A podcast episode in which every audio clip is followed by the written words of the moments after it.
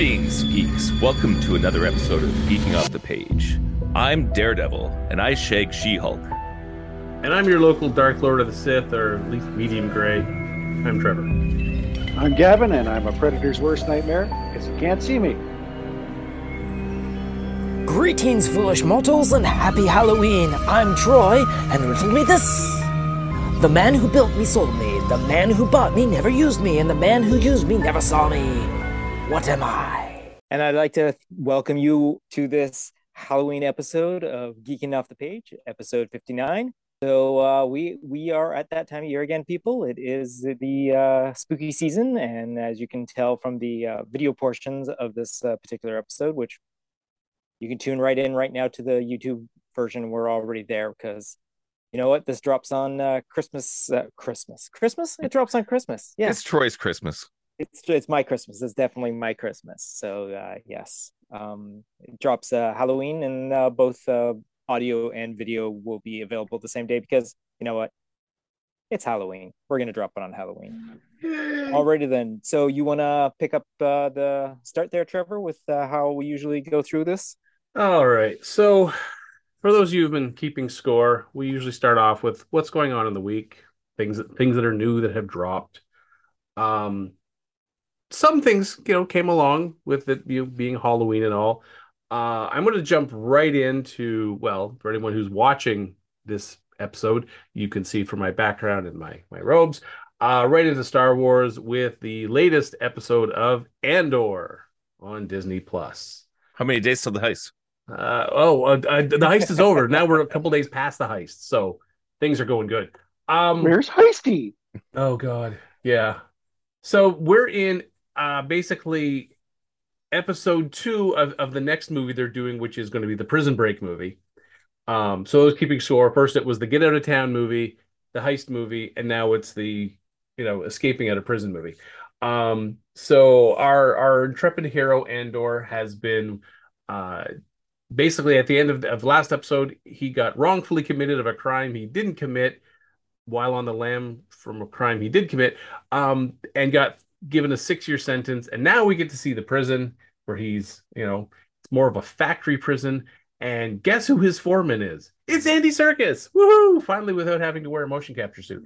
Um anyway so this episode uh narcan uh, narkina 5 i think that's the name of the, the planet. So it's every day he has to spend with a group putting together machinery um and it's like seven tables in the room and whichever group does the best of that day and, in number of assemblies they get flavor with their prison food. That's that's quite the, the thing. You get flavor today. Woohoo! Um and if you're unlucky number seven of the group you just get tased. That's that's your meal tased. Um so it was an interesting concept of how the empire kind of runs these like factory prisons. Um and also they didn't exactly explain what he's putting together um my i'm going to say right now my guess is they're putting together the arm assembly uh, connector for probe droids because there's it looks like it's a piece that there's connectors where arms would connect to and you got to remember i mean the empire at this point they're just getting off the ground so they're going to. Yeah, you're saying. Yeah, you're saying the base part where the arms attach into Yeah, and all yeah. that sort of thing. I didn't even think of that. That's that's a good point. I did. Is I, it like I the little ball joints like the old Kenner toy? I know mine Sort of, always popped out. yeah, Yeah, yeah. yeah. Back in. But Yes. the thing is, is I figure the at this point the Empire has to make a lot of these things, like a Mm-hmm. lot, because they can't send garrisons any anywhere that there's trouble or where there's suspected trouble. The, re- the the rebellion really hasn't gotten its feet under its under itself and get going yet, so they're just having to stamp out distance here and there and here and there. So they're just probably sending thousands of probe droids every day around the galaxy. So they got to get made somewhere, and it's free free labor in prison for them. So why not? So yeah. So um, by the end of the episode, you can you know Cassian's kind of seemingly fallen in line with this whole prison thing, but you know he's his first thing on his mind is where's my rubber ball to to bounce against the wall because I'm getting out of here. So yeah. I got to jump in real quick. Uh, Okay. Gavin's Predator morph suit looks like he's wearing an ugly Christmas sweater right now. it's Could your Borealis. Yeah, why not? Um, so Okay. Back Actually, to Andor. Gavin, Gavin, the only way it's going to show up is if you actually start talking, so the screen cuts to you, so people can see the effect of the aurora, aurora borealis. Yeah, Gav, talk. Talk, Gavin. I will damn it. not. There we go. He talked. What'd you just call me? Exactly. Um, so the only other side thing going on other than than Andor in prison is so um we get to finally meet up with Saw Gerrera. We finally get Yeah. to see Forest Whitaker on screen. Yeah. Um and Rael's basically saying Andor is a loose end. He's something that can be tied back to the, you know, to the the, the fledgling fledgling rebellion. So he's kind of ordered his troops to see what they can do about silencing Andor. But they don't know where he is. They don't know that he's been caught and trumped up on a charge and chucked into a factory prison. So we'll see where, how it goes. That's that's Andor. Any anyone have any thoughts? Well, I was thinking, um, it's it's again kind of neat because they're showing us new locations that we've never seen everything. We haven't seen this particular sort of environment And before. we're not on That's one of the- and we're not on Tatooine. We're not on Tatooine. We're not on a familiar area and all that sort of thing. I mean, that's the nice thing that I really am enjoying about this series is that they are giving you all this new stuff that you've never seen before. You you're getting different colors. We're getting different uh, locations. We're getting uh, different uh, characters and all that. Um, we are definitely aware of the fact that this is being filmed in England because everyone has a British accent, pretty much, um, or a localized accent to the area, sort of thing. And But that makes sense um, if it's Empire. Yeah, it's the Is it Empire. It mostly totally is, Empire? and it- yeah. it exactly, and it totally does, especially if this is the Empire taking over and all that. But a lot of the non-imperial characters also have the accents and all that sort of thing. But again, it's just something really nice to see, and um, it's it's I'm I'm enjoying the series. Again, I'm looking at it from the story, the mini story arcs that they are. You you got to watch the three episodes together. You got to watch the first three, the second three, and then I'm pretty sure we'll get to the prison escape by the end of this next one, and then we'll have to The go on the run from genre. being hunted. You'll you'll be the man on the run being hunted by. It'll be your fugitive episode series Something where like you're that. Or- running from or training Saw montage, Gerrera. turning him into a, a rebellion captain. exactly yeah something like that. All yeah. the Bantha Poodoo. Yeah. This is not taking place on Tatooine. No, no, shocking, isn't it? I, I, am might enjoying have to watch watching- that just because of that. well that's a good reason to watch it and the other thing is too because it's again like i've stated before we're not using the volume for this. This is actually physical sets being built. There are green screens yes there's stuff and all that but we're not using the volume. We don't have the digital screen in behind us. You're actually physically building Well, which is nice that the volume's being used by other productions and they they can't share. and it's also in the us as well. So i mean yeah. But again it's it's fun to see that it's a physical grounds route like lucas and 77 having to build everything Mhm. like all the like all of the sets in like the the death star were all practical sets with a little bit of some are done with like the extended digital of in camera effect of the uh the the the map paintings and all that sort of thing, which is kind of neat. So I mean, it, again, I I love the fact that the series is seeming more like classic Star Wars, like early Star Wars, and it has that feel to me. Um, the storytelling is like Trevor has mentioned before. It's it's a little slow going. It's a little doesn't seem to give me everything that I want from a storyline and all that. But I'm enjoying just the classic feel of this. It feels more original trilogy than the prequels and definitely more than the sequels. So I, I think my problem with the the storytelling is it's so obvious that they've cut this into three episode chunks and have just like oh this, that's this movie genre or they have a specific movie in mind that they're in essence copying. And then it's right to the next one and right to the next one and right to the and it's just it feels instead of releasing one episode a week they should just be releasing them three at a time yeah, and and just be done with it. Because it just e- because each episode carries that whole first episode of, of a three kind of introduces you to that movie genre and, and tries to give you hooks to get to the second one. The second one's nothing but filler to get you to the third one and the third one's the conclusion. It's just like it's like watching a bad movie trilogy where you're just like oh god here comes the second one the second episode of the little trilogy. Let's slog our way through it. And all right. And then then you're like ooh what's the next genre going to be? Um it just it, it just feels like they have groups writing these things, and they're like, "Oh, let's what what movie genre can we rip off today?"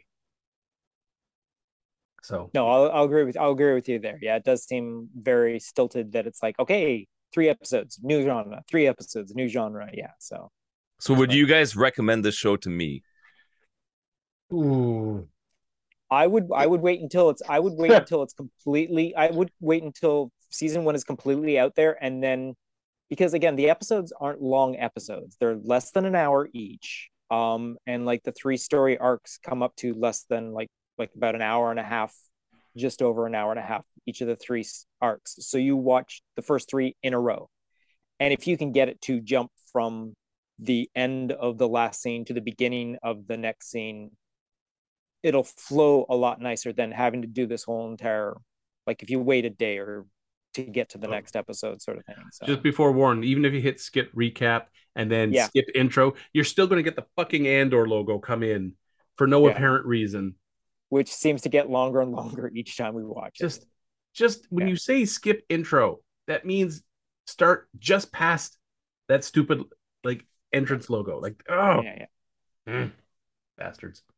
mind you again uh, the other thing that was released was uh tales of the jedi the skip intro is the title screen that says tales of the jedi and that's it it's like two seconds long like Yeah. what type of skip intro is that Yay! Yeah. I, I I skipped a second.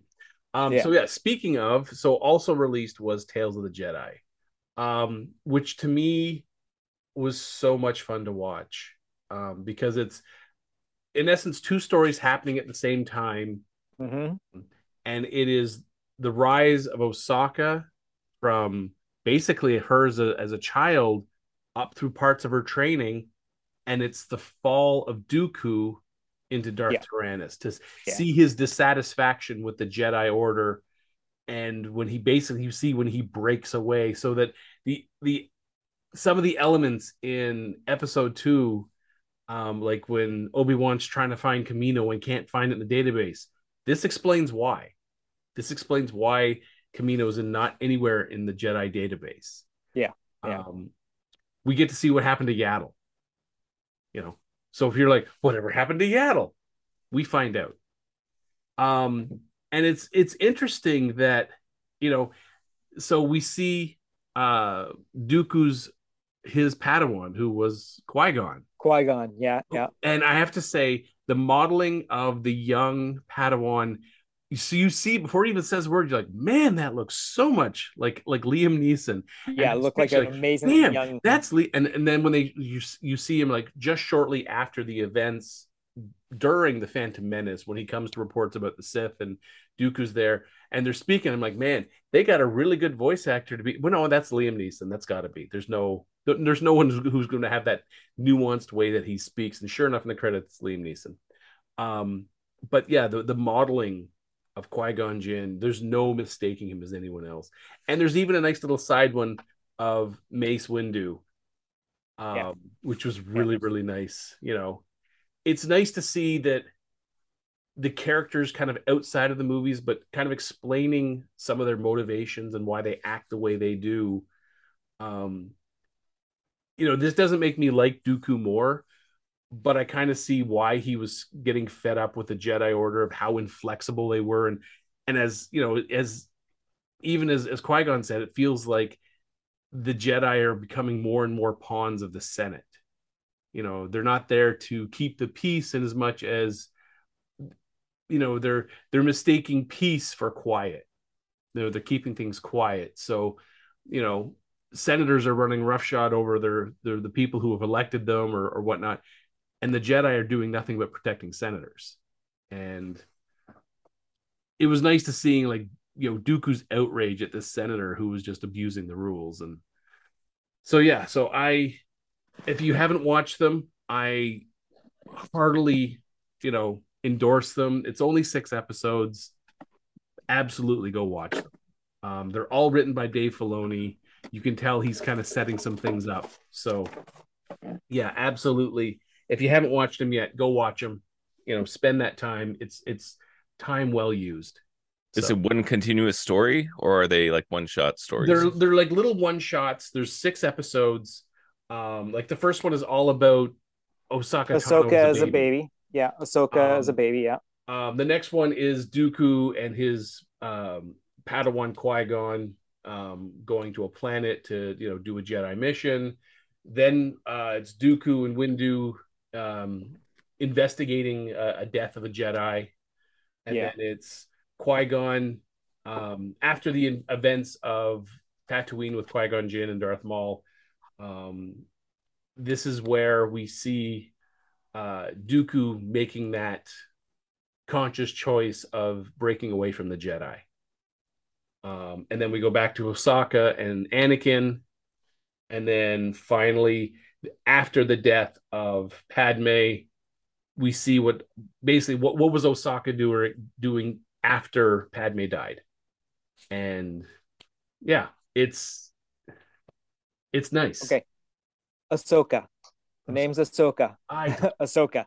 I mean, if if I didn't say anything, we would probably get some sort of like, "Hey, why are you guys? You guys are supposed to be Star Wars experts. Why are you explaining one of the biggest characters created by Dave Filoni wrong?" All right, I'm I'm going to put a pin in this and say ex- exactly this. I'm in tremendous amounts of pain right now because I have actually torn my shin muscle. Why Uh, would you go and do that? I didn't do it on purpose, but I spent most of Friday getting X-rays and ultrasounds.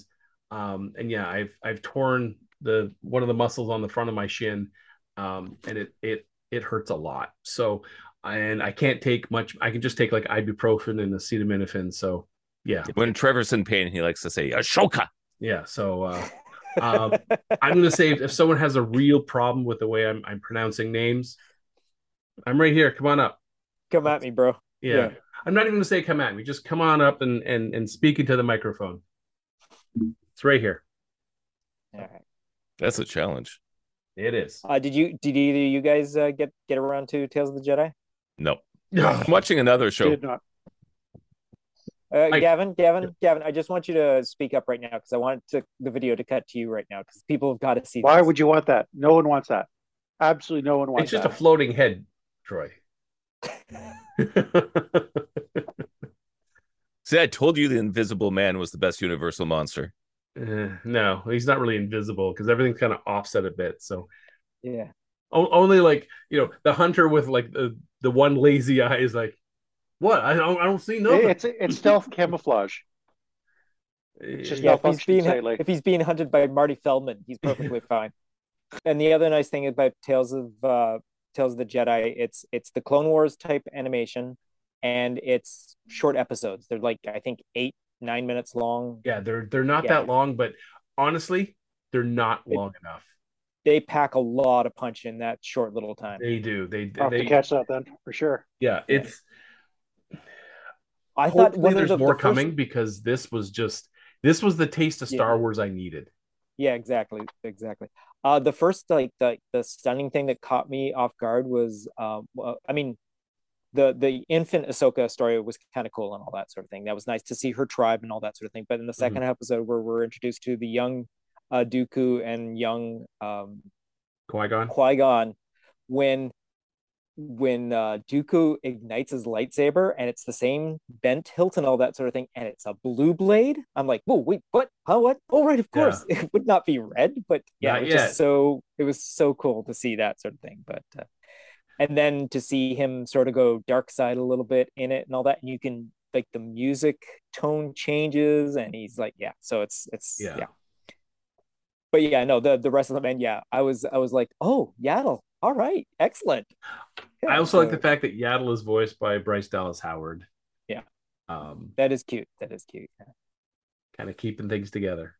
Yeah. And Yeah, Captain keeping it all Rex the family. shows up. Yeah. Captain Rex is Oh there. right, I forgot about that. Rex is yeah, because because they're in Clone Wars with the yeah. So of course, Mhm. yeah, yeah, yeah. I completely forgot. Yeah, and it's But it's yeah, a so- nice it's it's nice because the, the part of it is uh so Anakin wants um her trained in non-standard like basically tested the non-standard Jedi ways. So he has a bunch of clone troopers surround her and firing stun stun bolts at her and getting her used to blocking them to the point where we see her uh, develop her double blade style.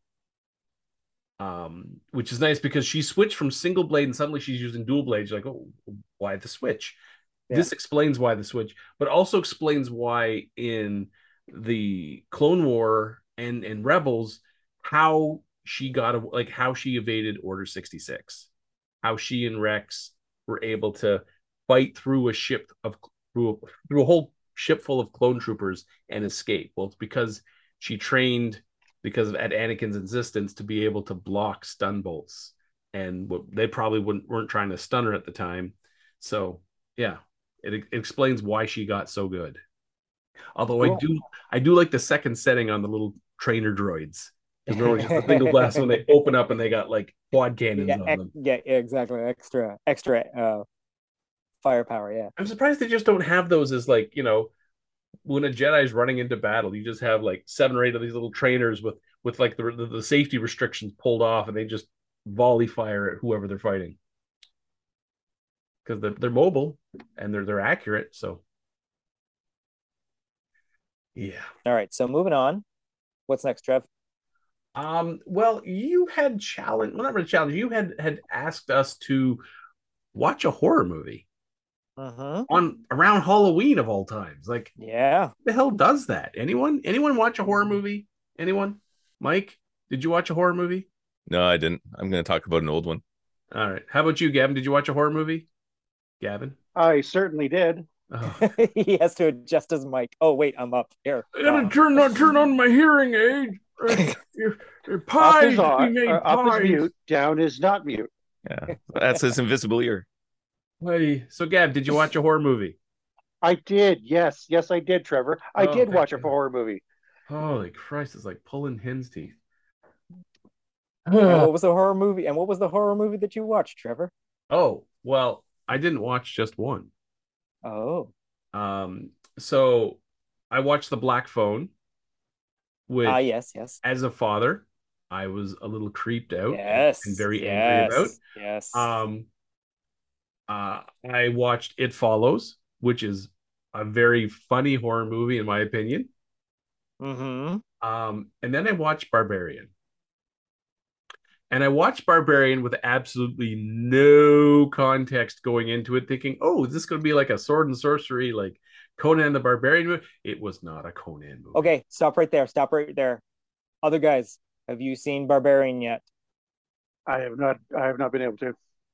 Don't watch it. No, and I'm not going to plan on watching No, it. it's a great Okay. movie. It's it's It's a a- it great is- movie. Just I Yeah. have the following stipulations: don't watch it at night. Don't watch it alone. Don't eat before watching.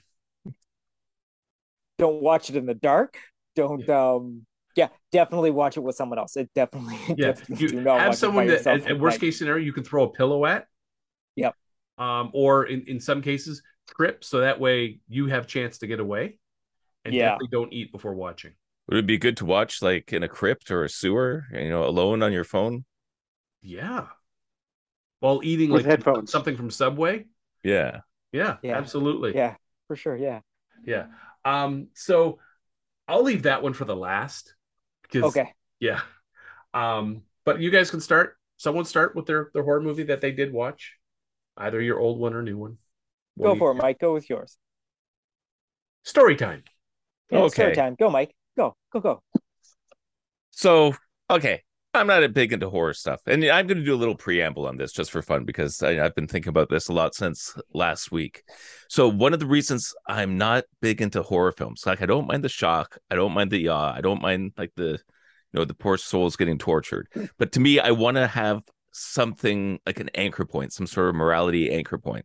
And I was thinking about this a lot over the week, like if if it's Friday the 13th and Jason's going around murdering everybody, I want the Punisher to show up and just start killing them. Like I that's what I want. I like that kind of stuff. Right? No, so if it is Barbarian, I want to see Clint Eastwood show up as Dirty Harry. Like, go ahead, make my day. You know, that's the kind of stuff I like. And I don't mind it when the stories take a dark turn. You know, Game of Thrones that has a lot of stuff that's borderline horror in it. But there's extra stuff to for me to sink my teeth into. You know, just the horror for the sake of horror. I'm just meh. It's, not my thing. So that was my revelation. Think about that stuff this week. Now, the movie that popped into my head is because I've been watching The Expanse, and there's another movie that came out back in 1997 about a spaceship that was able to fold space and somehow ended up in hell. And that's a movie that I went into, you know, with my new bride and we didn't know what we were getting into. We was like, hey, let's go see this science fiction movie. And then it suddenly took a very dark turn. And I don't know if I've ever seen it since. I think I might have watched it once on video afterwards. But that initial experience of sitting in the theater and hey, it's a happy science fiction movie. Wait, it seems kind of creepy. Ooh, is this sort of like aliens vibes? I don't know. And then it turns into like a full horror in space. And um that's the first one that popped into mind. And again, I was getting those kind of vibes even watching The Expanse because The Expanse has a lot of that kind of vibe in it. You know, great cast. You know, Morpheus is in it, which is cool, right? Laurence Fishburne, you know, Sam Neill. You know, you can't go wrong with the cast in it and it was interesting looking at all the backstory of the making of the movie and how it's like hey titanic's not done you know let's crap out this movie as fast as we can and cut out all these things. And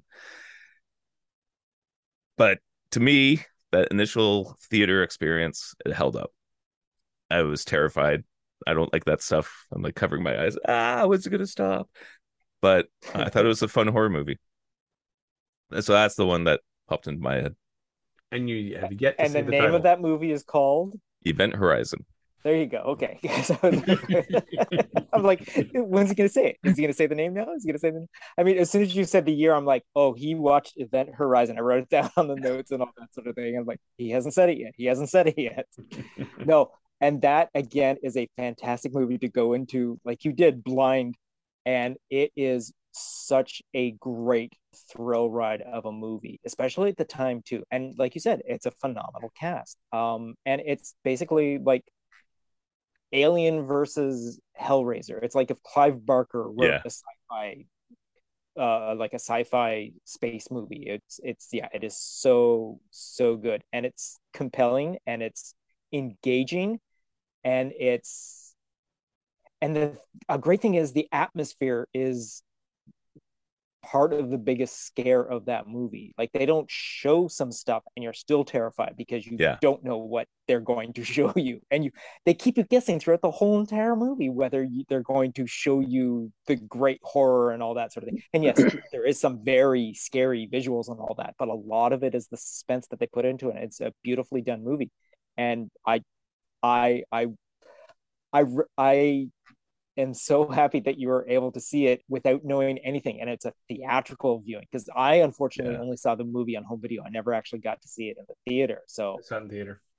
Oh yeah, Yeah, it, it was an I'm- experience, and apparently it bombed. Uh, Oh, it like, uh, with the It budget, totally it, did. would- like it Yep. lost a third of the Yeah. production cost. But I guess it did so well on video that they wanted to do a re-release, but they lost all Yeah. the film and they couldn't do it. So yeah, all right what do you got there mr gavin you're next Well, the uh, I'll, I'll preface this by saying that I don't generally like horror movies in the traditional sense. Yeah, I see you rolling your eyes there, Trev. I see them. Uh, so like the you know the staples from the '80s, like Jason, Freddy Krueger, Chucky, uh, all of these rely on on uh, shock and uh, and scare tactics. You know the build up. You know the like there's always the the violin build up and then it's just a cat and then there's another one and oh it's the cat again and then nothing and then all of a sudden whatever it is jumps out and myrtleizes everything. It's like I, I've always hated those cheap cheap scares because the music it is is designed to basically make you jump. That's that's it, it plays you like a film. I jump every time. I sometimes make a, a small shriek sound similar to Dead Space but at least in this case i'm controlling the narrative in dead space. At least i'm armed. Whereas in the theater watching freddy go uh, slicing and dicing teens uh, so uh, some friends introduced me to the, the, the zombie genre. And uh, some of some of the classic ones day of the dead dawn of the dead uh, with some of the, some of the some of the some of the grossest creature makeup stuff I've I've ever seen, and that it you know like pulling intestines out of someone or or like someone's head gets gets chopped in half and you see like the eyeball drop out you know part of me was just like well that's kind of cool gross but cool. And then they started dabbling, uh, like uh, in the 2000s, they started dabbling more and more into the comedy horror genre, which I could get behind because it's funny, gross, but funny. Uh, the the to me the the sort of the granddaddy of the of, of it all was Shaun of the Dead. Great humor, uh, like uh, the, the 2004 um, part of the uh, the Cornet, Cornetto trilogy, uh, directed by Edgar Wright and, and uh, Simon Pegg. So the writing was phenomenal. Uh, the the the joke spot on, and you know it was it, it was had that little bit of scare edge to it, but not like make you like run out of the room like what apparently Barbarian sounds like it's going to make you do. Uh, so the one that really grabbed me uh, and just just wouldn't let go was was Zombieland. Just so like uh, the, it gave birth to so many so many of the the horror uh, the the zombie uh, staples like double always double tap, uh, always carry toilet paper. All, all of the rules in surviving a zombie apocalypse. Uh, Jesse Eisenberg, uh, he was perfect as as what the hell is it call him? Columbus. Columbus, yes. and then you had uh, uh, Woody Harrelson as Tallahassee, uh, Emma, Emma, Stone uh, as well. They, they were fit. Wichita, yeah. Thank you for Trevor. But he's got it right on his fingertips, doesn't he? I just watched the movie like a couple days ago. So. Oh well, there you go. Uh, just, just so many subtle, subtle things in this movie. Uh, you guys remember the supermarket scene where? Uh, mm. you know, Tallahassee's got the, the the, the gardening shears. He's he's he's he's the, the big zombie kind of starts running towards him. So you know he's after Twinkies, right? There's Twinkies on the shelf. He he runs past them, and he never gets his Twinkie until you know he was busy. but it was just, but uh, it was it was the combination of of uh, great one-liners, uh, great action, and possibly some of the grossest zombies I think I've ever seen. Uh, like the black ichor kind of like leaking from their mouths and, and shit like that. That was it, that was squeamishly di- uh, disgusting, but I could watch that movie again and again. I can't get Amanda to watch it, even though I'm trying to kind of give her a gentle ease into the comedy horror genre. Uh, I am going to try to get her to watch uh, Cabin in the Woods at some point. That's uh, that's a that's a that's a great homage to Sco- the Scooby Doo gang, honestly, just without the dog and more gore. But Zombielands was was my uh, my pick this week. All right. So when it came down to uh, my choice, um, I was perplexed because I wanted to talk about the scariest movie that I had seen, and it actually took me to practically Thursday of this week to figure out what I was going to talk about because I just kept going through every single thing. And like in Trevor's top 10 list, I had a list of like 30 some odd movies that I had written out and I'm like, okay, which one which one's the scariest? And I just I didn't make them in order. I just started writing out movies that I thought was okay, this is scary. This has got some cool stuff. This is all that. And it took me forever to dwindle it down to what I wanted to do and then I I mean I didn't want to talk on about my favorite horror film because it's the number 3 on my top 10 American Werewolf in London. I've talked ad nauseum about American Werewolf in London. It's just part of my makeup. American Werewolf in London will always be the best. So that I didn't want to rehash that once again. Um, uh, Nightmare on Elm Street is up in my top 10. And again, I've talked on about that as well. So I wanted to come approach something new that I hadn't really discussed a lot about and a genre of film that I actually enjoy within the horror um, genre and um, i decided to watch again for the unknown time and all that because i've just lost track of how many times i've saw this movie but um, this is a movie that i saw back in 1999 uh, summer of 1999 i believe was the end of july and i believe i saw this movie with uh, derek tour and trevor as well um, if i remember correctly um, Uh, we went out to buy tickets to see the movie. We weren't able to get to the early showing because, you know, it was a time when you couldn't buy tickets online very easily. So we bought tickets for a late show. So we decided to go to Boston Pizza and scarf down as much food to satisfy us and then go to the movie afterwards. And um, as we sat through this whole entire movie, um, the meal just didn't settle well with me. Uh, this was a handheld camera movie, motion sickness, and a little upsetting, and threw me right off. And I will tell you that the Blair Witch Project scared the crap out of me. Now, a lot of it was because of the situation I was in. Um, I the pizza. Had, the the pizza definitely, definitely had everything to do with uh, my uneasiness throughout the sitting of this movie. Uh, it's only like a 81 minute long movie and all that, but I was so caught up into it because we actually got caught up into the whole entire like the promotional stuff, all the online stuff. It was one of the first movies that had done viral marketing before viral marketing was even an actual thing. Um, they just we went to the website, we saw all the like the history of what these three kids that have gone missing. There was posters and all that that they had printed up. That uh, have you seen these missing kids and all that. We went and saw all the archive footage. I using quotes footage of what the Blair Witch was, what's went on in uh, the Blair in in the witch uh, the Blair um, uh, area and all that and what it meant. So we had more information about the movie that wasn't actually given to you in the movie. I mean, it was very subtle, it was very whatnot, but we had more information and when stuff happened and all that. I will tell you that closing shot of Michael standing in the corner with his face turned to the corner chilled me to the bones. And I will, without a word of a lie, had nightmares for at least three months. Not like every single night, but for about three months running, I would have nightmares where that shot I would have in my dreams. And I would always wake up in a darkened room and not convince myself that I was still asleep. That shot of Michael standing in the corner in black and white knowing what was about to happen to the person holding the camera and all that, which is something that they don't really explain much in the movie. They hint at sort of things, but if you did your research beforehand, you found out what the reason why that he was standing in the corner, sort of thing. And it was, it just chilled me to the bone.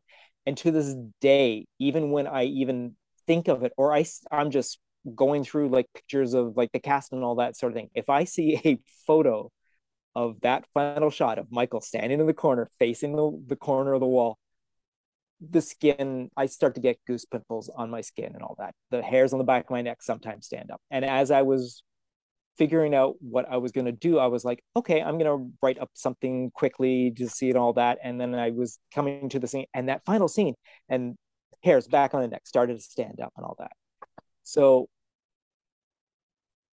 I love that movie and I so was put off at the time scene. and again it was the situation. I was sitting there in a movie theater.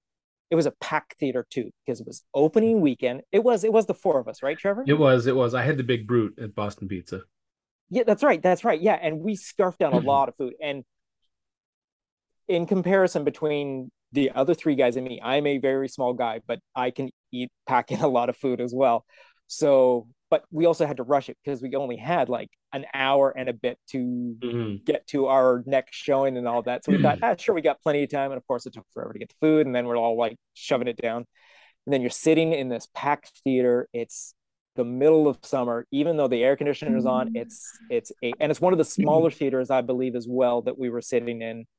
And, uh, so it was cam. just and the shaky cam and like like oh oh man, thank God. But it's such a beautifully done movie. And then when you go back and find out what how it actually was done and what it actually went into, because I mean, you know, you're not going to watch a snuff film. They're not going to release a snuff film, but the work that they put into putting this thing made it such an amazing um uh, project to be part of just was so good and that's why i I will always go back to Blair Witch as one of my favorite horror films. So that's that's the horror film that I went through this uh, this weekend.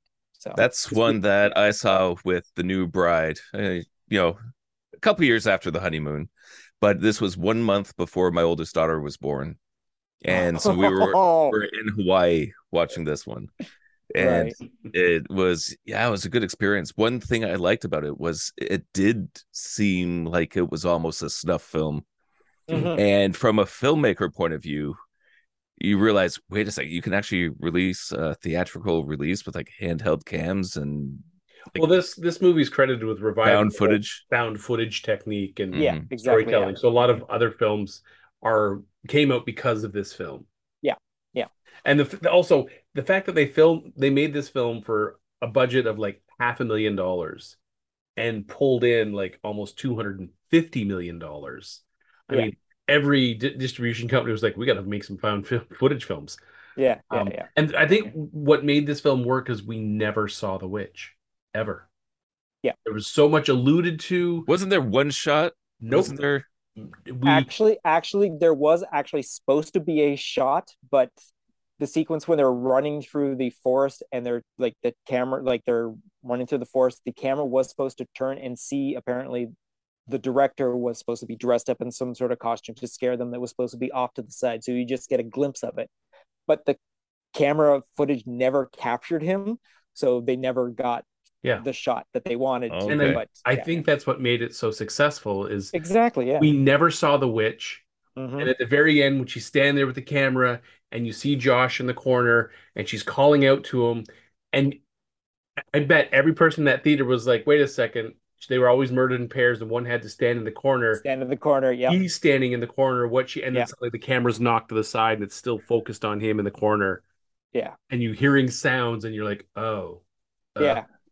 oh, dude you explain it you explain it to me it's getting me like chills and all that sort of Yeah. thing it's, Yeah, it's so that it's- And I remember sitting like when we were in the audience, like like in the audience, and at that people were just freaking out. They're like, "He's standing in the corner. He's standing." And then when the camera gets knocked over, I remember there was like a girl like halfway down the road from us. Just she let out like a soul piercing shriek. yeah she yeah, there, i was just about to say it was a definite shriek Yeah, and it was a just like- fantastic way to end that movie and the fact that uh, you know movie ends right there, and Yeah. people are. And I just remember thinking they never showed the witch, not once. So it's Yeah. all left to your imagination what she looks like, what she can do. Yeah, it's weird because I have a clear image in my head. I haven't seen this movie for a long time, but I have an image. So if that's the image my brain created, that's amazing. Yeah. Yeah. It's it's one of those Mandela effects of people like, oh yeah, I I, I saw the witch and the she was never in it. So yeah. Um, and it's it's kind of cool that you know people will come up with their own um you know version of what this witch looks like, but there's no there's no witch. There's- exactly yeah i Um, mean subsequently they made uh video games based on the three different storylines that make up the blair witch uh, Mhm. storyline um so yeah it's it's just yeah but that's one thing that's one of the reasons why that movie stuck with me so much Yeah. because No, of the I think it's experience of seeing it the 2016 remake. They actually put the witch behind her at one point. yeah And yeah I think that's the, yeah. the that's the image a lot of people see. Um, Mhm. but the, the closest thing they had to that is like that stick scarecrow thing. Yeah. That's the closest you because you'd see them hanging there.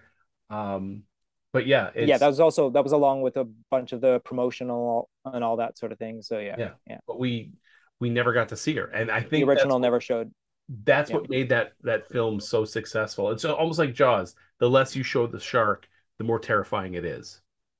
exactly yeah yeah So okay so what are you going to talk about trevor I have a couple. So I'm going to first talk about it's a 2014 film called It Follows, which initially I thought it was a comedy because it was just so over the top stupid. Um, basically, in a nutshell, it's um, the ghost of STD. Um, oh it's, it follows think I yes, catered yes, I know It's the whole thing that, about. okay yeah, um, yeah. if you have sex, you passed on the curse to the person you had sex with, and now they have the the it is basically it'll be someone that they know or some relation to in some way. just walks towards them and and get close to them, get their hands on them, it'll kill them. And it has sex with their corpse, sort of thing. And then it'll go after the person previous. So this whole thing follows this this girl. Uh, I just saw what the hell's her name? J- Jay? Yeah, Jay. Um, so you know, she she falls for this guy. They have sex, and she wakes up and she's like tied to a wheelchair because he's trying to prove to her that this is real. This this it is real. And so, and he explains the rules that you know you, to get rid of it, you got to have sex with somebody, and then it'll go after them. But if it kills them, it'll then go after you. So you want to get further down that chain if possible. Um, and but you know, with the help of her friends, they do this whole thing. Like it comes after a couple times, and like, um, you know, the, the, the person following the it sometimes is naked, um, but no one else can see it but the person it, that it's after. That it's targeted. But it can physically af- affect the world around it, so it can like push people out of the way, but they can also push it. So at one point they like throw a sheet over its head and they like shoot it in the head and push it into a pool and shit like that. Um, but it just seemingly recovers and still keeps coming after them. As I said, this movie was funny to me. It was just like, you know, I, I, I'm thinking like, okay, if you can throw a sheet over it and you can shoot it in the head, throw a sheet over it, wrap it up in a rope, and just hang it somewhere. It ain't getting down. No one's gonna help it. Anyways, um, yeah. So, movie was a fun watch. It was, as I said, more of a comedy to me than anything else. It was a very successful movie. Um, I do recommend it as a light horror movie because it's really not that scary. Um, you know, maybe some jumpish sort of scares, but but yeah, so that would be a horror movie recommendation. Um, then we go on a little less of the lighter side. This one just came out in 2021. Uh, I just saw it on on Peacock uh, because it's streaming. The Black Phone. As a parent, this movie kind of disturbed me because it's all about. Uh, this takes place in 1978 um, and there's a masked uh, child abductor serial killer named the Grabber who's going around grabbing kids off streets. And so we got this guy Finney, this young kid Finney, who's kind of bullied at school. Um, and his sister Gwen, who has like like psychic dreams, but their dad's uh, an alcoholic, doesn't believe them, kind of you know just a real dick. Um, anyway, um, so this grabber, you know, grabs one of Finney's friends and then grabs another of his friends, and then eventually grabs Finney himself. And he wakes up and he is in a soundproof basement. Um, and on the wall is a disconnected black rotary phone. So for anyone you know born in more of the digital age, they were like, "What's a rotary phone? Why? How do you?" Die? Anyways, that's not the point. Um, but you know it doesn't work. But when he picks it up, the phone rings. He picks it up and he can hear uh, you know voices and one of them is this one of the kids bruce it's his ghost telling him that you know how to escape how to how he can dig a tunnel to escape and every time the phone rings it's another victim with more information um, so at one point they tell him you know don't go upstairs because the grabber there is actually awake and waiting for you to go up the stairs so he can beat you with the belt kind of like break your will sort of thing meanwhile there's a couple of detectives kind of going around trying to canvass the neighborhood. And at one point, they speak to the brother of the grabber, who doesn't realize that his brother's the grabber and that it's the kid's in his basement, sort of thing. Um, but this was such a difficult movie to watch as a as a parent because you're like, what if that was my kid? Um, and yeah, this was initially it could have just been like, oh, a guy who's you know child abductor, but they when they added the the twist with the phone connecting to all the, the victims that and each would like one gives them a combination to a to, to a lock. The other says you know you can use this like you know this item is over here sort of thing. It's almost like a video game in a way where you're give, being given hints that there's no way you would know know yourself. Um it was such uh, i'm not gonna say a fun movie but it was a very enlightening movie but again as a parent was a difficult movie to watch because you're like the fact that these sorts of people do exist. Um, yeah, so it made it a little bit tougher to watch, but it is a movie I do recommend. Uh, Ethan Hawke as the grabber, he is creepy as shit. He is, and the mask he, he wears is It, Yeah. it is very fucking creepy and a, a great movie to watch on Halloween. Watch it at night, watch it alone, watch with some popcorn. You're all good. Leading me to my third movie. Do not watch at night. Do not watch alone. Not watch while eating anything. In fact, if you can have the stomach for it, wait until after and see if you're if you're hungry. This movie is the 2022 film called Barbarian. Okay, Trevor. Uh-huh. Um, I know we're a spoiler cast, uh-huh. but I'm not going to spoil this one. I'm not going to spoil okay, this. good, good. Okay, because I I want. I mean, if all four of us seen the movie, I'd I'd put a big warning at the beginning Yeah. saying, "Hey, anyone listening to I'm this?" not going to spoil this one because this is a Okay, good, movie that good, people good, need to experience on their own. Yeah, no, Um, yeah, So yeah. I watched this movie with zero information ahead.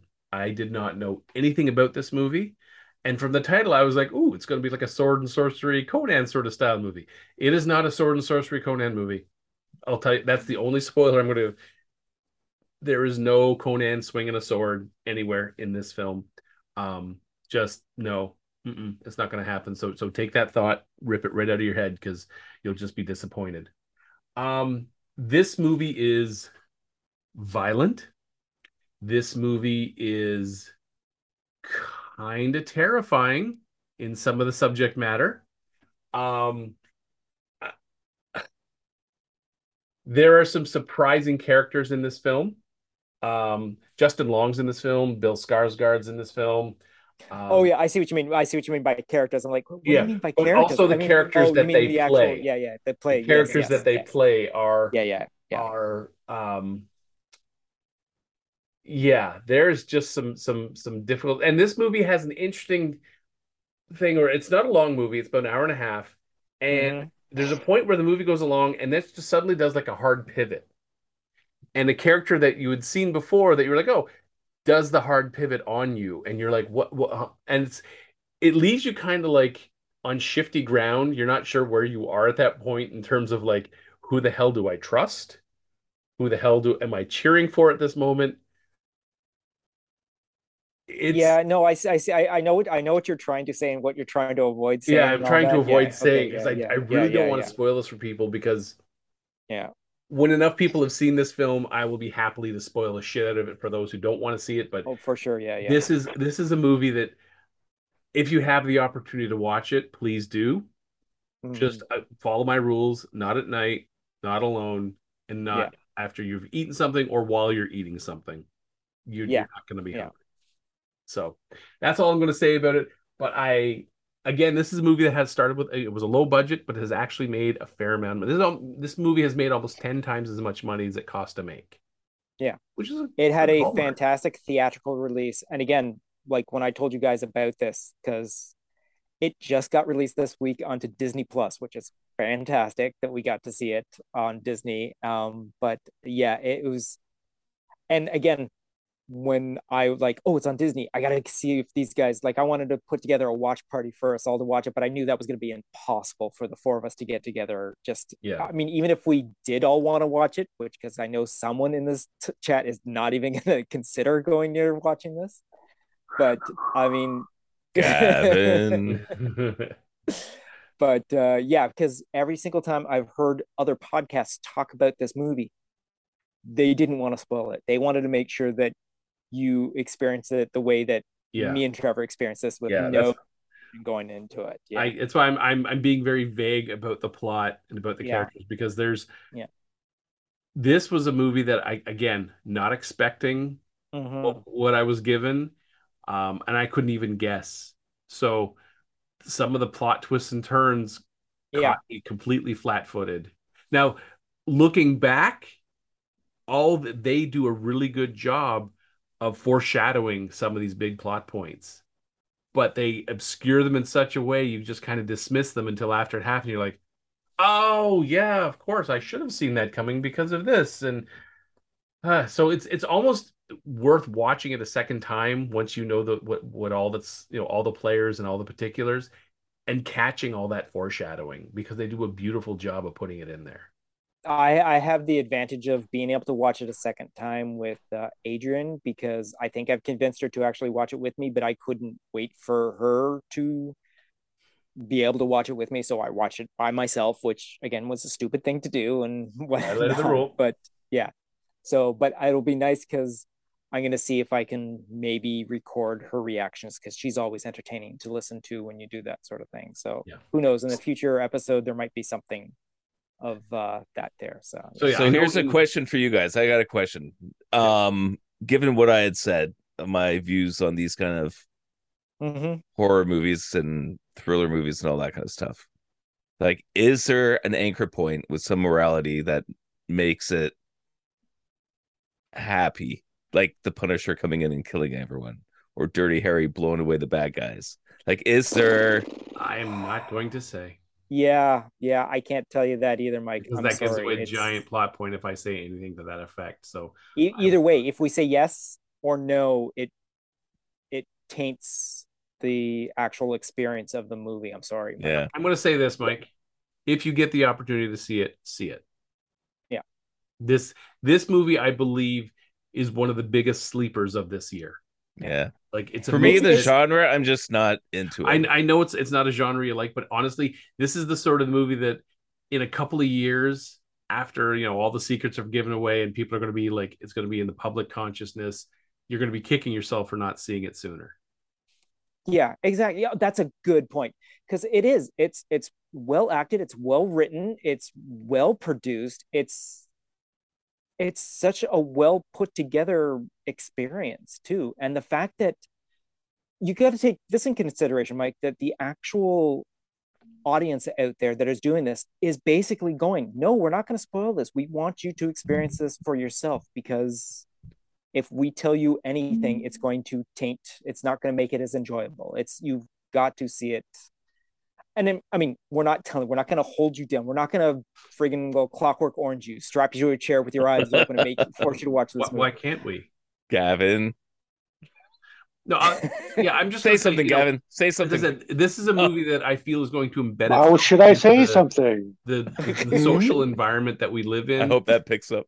and if we if you don't see it there's you're going to miss some of the the Yeah. connotations that it, it, it entails i mean you might get a, a general understanding but you're going to miss a lot of the subtle details so Mhm. And I have a feeling I'm probably still going to jump at some of the sequences and all that. And i'm, I'm going to say right now that scene in jaws when ben hicks comes swinging down through the hole in the boat Yeah, I still jump exactly, even i know it's you coming know, the, the, Like, mu- yeah. the music sets it up and i'm like here Yeah. he comes here he comes and he swings through and i still still jump. Yeah, every yeah. Goddamn That's a time. great example. I've seen That's that a great movie so many example, yeah. times I can repeat Yeah. the dialogue. So yeah, Mhm. jump scares are jump scares. They just happen. Yeah. Shows you're alive. Yeah, I that's my my my recommendation is just watch it. This I feel this movie is going to be big enough of a phenomenon for this year that yeah, because the fact that the audience is telling other people, no, no, I'm not going to tell you what the the the the, the Yeah. story. You got to go see it for yourself. That should be a good indicator. Mhm. I'm still not sold. It's like some, And you know, again- someone someone coming out of you know out of the theater after Star Wars, and they're like, "What happened?" Stuff, things. Go see it. You're really Darth comparing it Vader to is Star Luke Wars. Skywalker's father? No, that's that's that's Empire Strikes Back. Jeez, Gavin. That Come guy on. coming out of Star Wars is a jerk, man. Yeah. Yeah, jeez. Coming out of Star Wars, going, "Lu- Luke is Vader's son, and people like, what? How did What? you? That doesn't make any sense. I mean, the guy with the eighteen wheeler style style ship has a better chance of being his son. All right, what's next on the uh, docket here? Uh oh, Quantum Leap. All right, Oh, oh, oh. I could get into some quantum leap. Oh, yeah. Settle in, Mike. Settle in. Monday was the most recent um uh, episode of Quantum Leap that Was it amazing? um so it was dealing with the the 1989 earthquakes in San Francisco, which by the way, I remember watching TV and you know waiting for this game to start and then there's like you know the whole disruption and you see like you know section of the freeway had fallen and it Yeah, was just like yeah. holy I, I remember just as a kid just be like what the you know it's the first time i've ever seen an earthquake you know that disruptive and by the way uh they just got hit by an earthquake. I think earlier this week, like a five point one or something like that. Oh, Anyway, really? Wow. um, yeah, I now I personally have been through two earthquakes. I am not a fan of the experience, and I would rather do like a hurricane or something. Tornado or, or like earthquakes suck. Uh, there was the one we had at at uh, White Oaks Boulevard, yeah, White Oaks Boulevard on the Yeah. fifteenth floor. That was a little That's right. Yes, that was that was not. we thought yeah. it was blasting across the street for the you know the new buildings over at Sheridan. No, no, that was a, a minor tremor through the Canadian Shield. And I had one in Philadelphia just shortly after uh, Josie was born. And I was standing by the door and she was my arm, and I you could just feel like a low rumble. And I just came out of the house. And I remember walking up the side of the street. Now we were living in row houses, and I look back and all the row houses are just kind of sh- shifting side to side. And you could feel the ground under my feet kind of doing it as well. And I'm like, this is not good. This and then it, it, you know settled, and then all the news agencies were blaring, you know, with the earthquake, and I was just like, oh, I don't want to do this again. Yeah, we had a couple in Berkeley when I was there, and it feels like it's some sort of construction vehicle doing something or like drilling there. It's like, what the hell is that? All the locals are like, oh, it's just an earthquake. Oh, great. Yeah, it's like, oh, it's it's just like flying monkeys attack. Um, You guys are way too nonchalant about that. Oh yeah. So, anyways, back to Quantum Leap. So, uh, yeah. So, uh, the main character, uh, Ben. Ben, yeah, he's there during the the the, the big earthquake, um, and he's there to help his estranged his his person he's in his estranged wife, and they got to find their kid before the kid dies because he's gone back home to Oakland, and so they have to like go through a subway tunnel. His, his, his estranged wife is a doctor, and they save some people on Glaive that she gets hurt, and he uses like CPR to restart her heart. Anyways, um, meanwhile, back in the present, they have figured out the identity of the mystery leaper, uh, Leaper X. Leaper X, who is a Marine stationed at Camp Pendleton, but he has no knowledge of the project, so that means he hasn't left yet. So, and I think that's why they also had him identify Ben as Ben of 2022. That way he'd know, you know, so he could be like uh Richard of, you know, 28, 2028 or something like that. So, Uh, anyway, Martinez. or- Martinez. He- Well, his his, name is first name is Richard, Richard Martinez. Oh, Richard Martinez. Yes. Yeah. Sorry, I apologize. Yes. Um, so yeah, so they and they also make the realization that Ben is trying to slingshot himself into the future. That's why he's going so far back into the past to kind of slingshot himself with enough momentum forward as he makes these skips forward. So eventually he's going to hit somewhere in the future. So I still say he's going after Sam. At least that's their theory. That's their theory. Yeah. So yeah. Um, did I like the episode? Not really.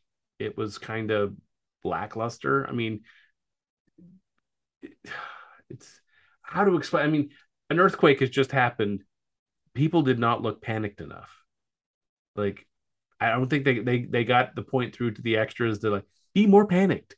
Um, so yeah, it was is that and again a lot of say not show was going on. So I know there's what two episodes left in the season. This is a short. No, season. no, they got they got no, they got they got a full 18 episodes this season. They do. Remember they got the 10 yeah, there was supposed to be 8 episodes and then NBC um asked for the f- next 10 to be produced. I thought that's so- season two. No, no, this is for season 1. They get a full 18 episodes this season. So okay. Okay. it was originally supposed to be 8, so they're going back into production now. So we'll, I think after the 8 episodes there's going to be a break for like a month or so and then they're going to air the final 10 episodes after or done. They'll air like 4 and then take a break and then another 4 to end off. okay. So, okay. So- I think it's yeah. So 18 episodes total, I guess then. Yeah, yeah. Oh. First season will be 18 episodes. Yeah.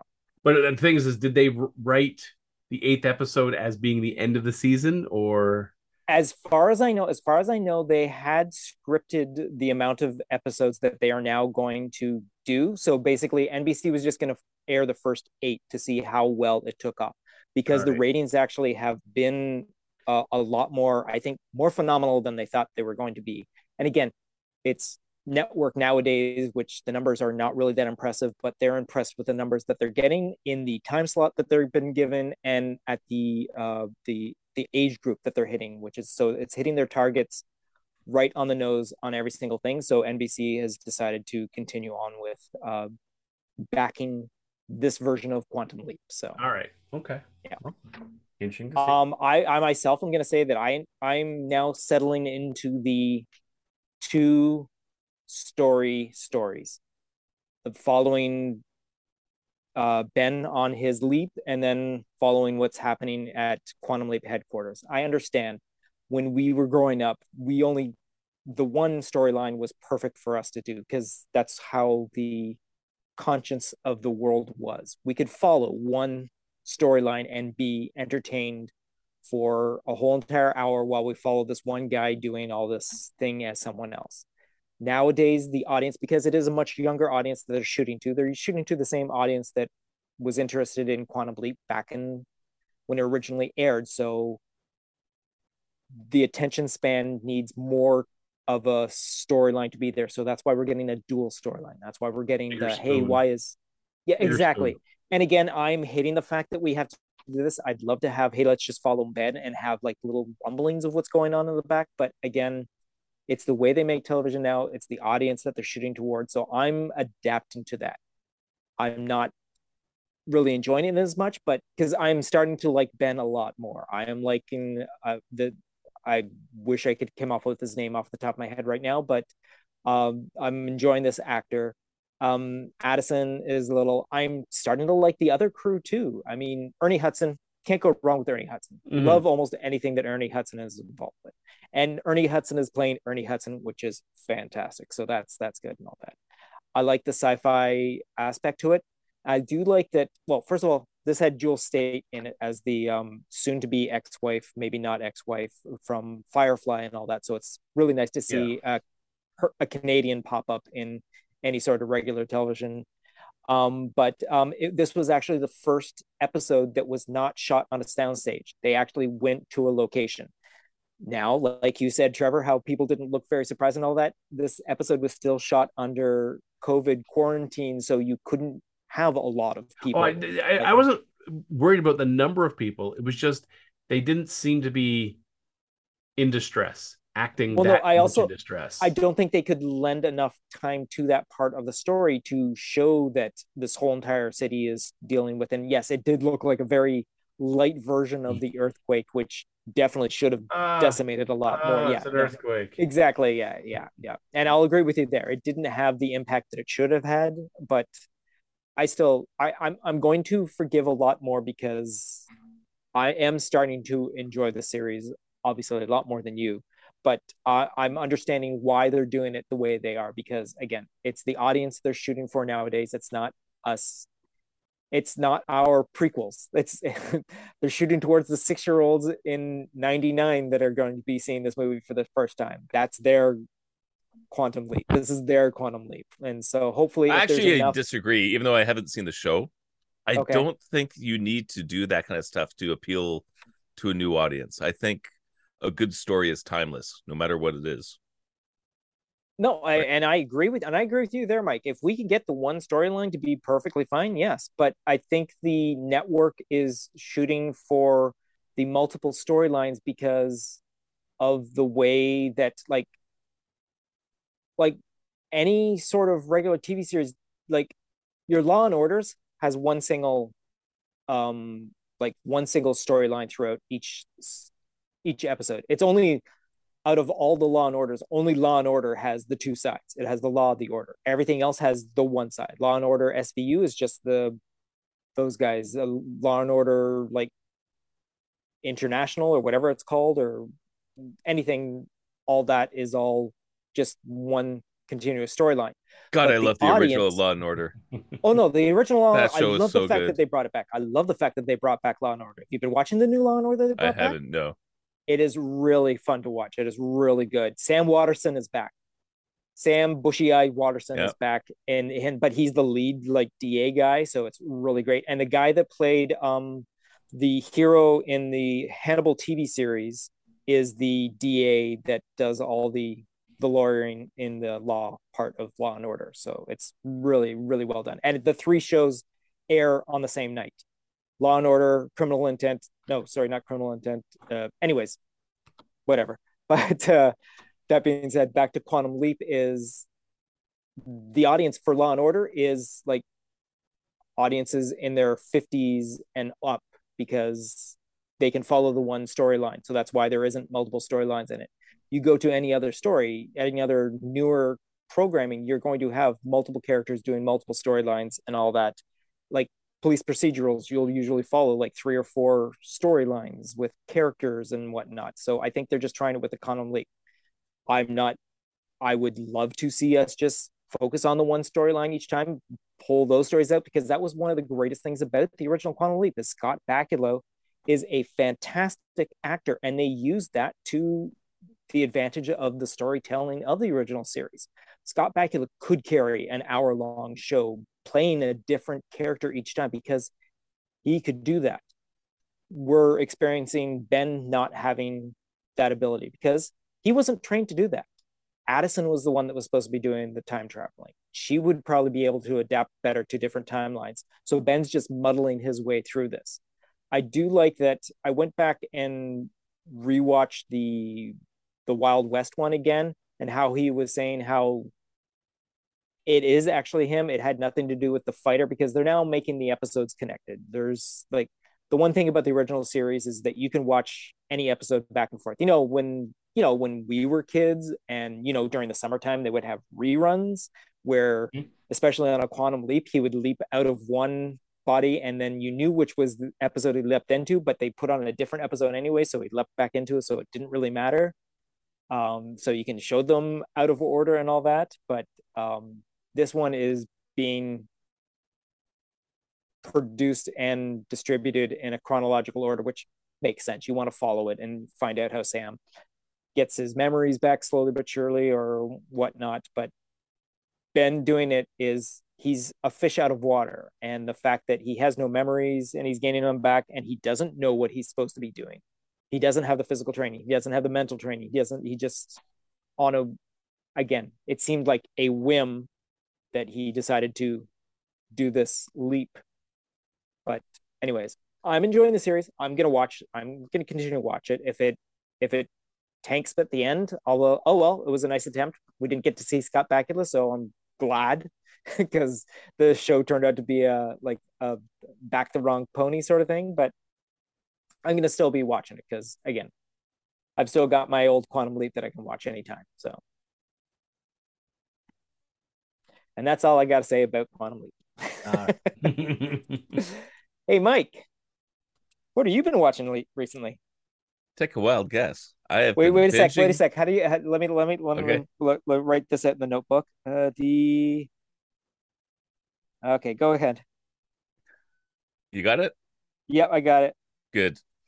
The Expanse. Oh, oh shoot. No, that was no, that's not what I wrote. Oh. Porky's Revenge. No. what was that? What was that other one you guys came up with? Anyways. Yes, yeah. The Expanse. I, I'm just binging it. Um so I think last we met I was in season, season three. You three, just started season midway. Three, yeah. Yeah. And season yeah. three was an interesting one. And again, Gavin, maybe you know about this because you read the books, but it seemed like it was two stories because it took a hard turn midway through and there was a bit of a time skip and everything shifted. But I think like the story was strong. I thought it was done well. Like, do you know about that, Gavin? Season three? Remind me where it is because the the books and the shows don't line up exactly. Yeah, and that's what it seemed like. Um so where were we at? That was there's the whole thing with uh like Gunny making her big appearance and Chrisjen being rescued and all that kind of stuff. And then um the second half of the season there's Dealing like with the ring. Yeah, where it was just like a whole shift of story. Yeah, and that's when Miller comes back, called it although he didn't come back in the way that I thought he would. I was expecting uh what's her name? Julie, when she was that kind of crystalline entity kind of mm-hmm. creature. I thought the two of them would be like crystalline entities like that. I was not expecting him to come back as a hey kid, I'm just pushing your buttons. It's all buttons and switches. You know, just doors and corners, doors and corners. Yeah. Um, but all that stuff was really fun. So I thought all of season three was really strong. Season four was different. Everybody said that that story took a drop compared to the others. That's when uh, Netflix took over. Amazon. Uh, yeah, this was when it went to Amazon. Yeah, that was Yeah. the Amazon news story. Yeah. Yeah. And apparently the books were the same. It was kind of like a lower point in the books. I didn't mind the story, honestly. Um, I didn't find it as engaging as the first three seasons, but it was kind of neat to have a frontier western kind of story. And Amos, like, man, did he ever level up? Uh, like, again, you ask who my favorite character is. He keeps getting points like ding, ding, ding. Like the amount of He one guy. Yeah. And okay, I'm gonna ask you this and try and answer it without spoiling the end if it if you can. But so Trevor, who's your favorite character in the expanse? I can't say. You're not allowed to say. Not No to say. Spoilers? I'm not gonna say. I'm not gonna say. Damn it. We'll just go from there. Um in season four, I didn't really like the whole Gunny storyline. It just it's sort of like what you guys were saying with Quantum Leap, how you got multiple stories happening at the same time. hmm and I would like to see her re-engage in that season. I thought it was kind of funny how, you know, she took the job off or after Chrisjen lost the election. Like, yeah, your timing fucking sucks, or whatever she said. Um. So anyway, season four was interesting. Curious to see where season five's going. Uh, what's his name?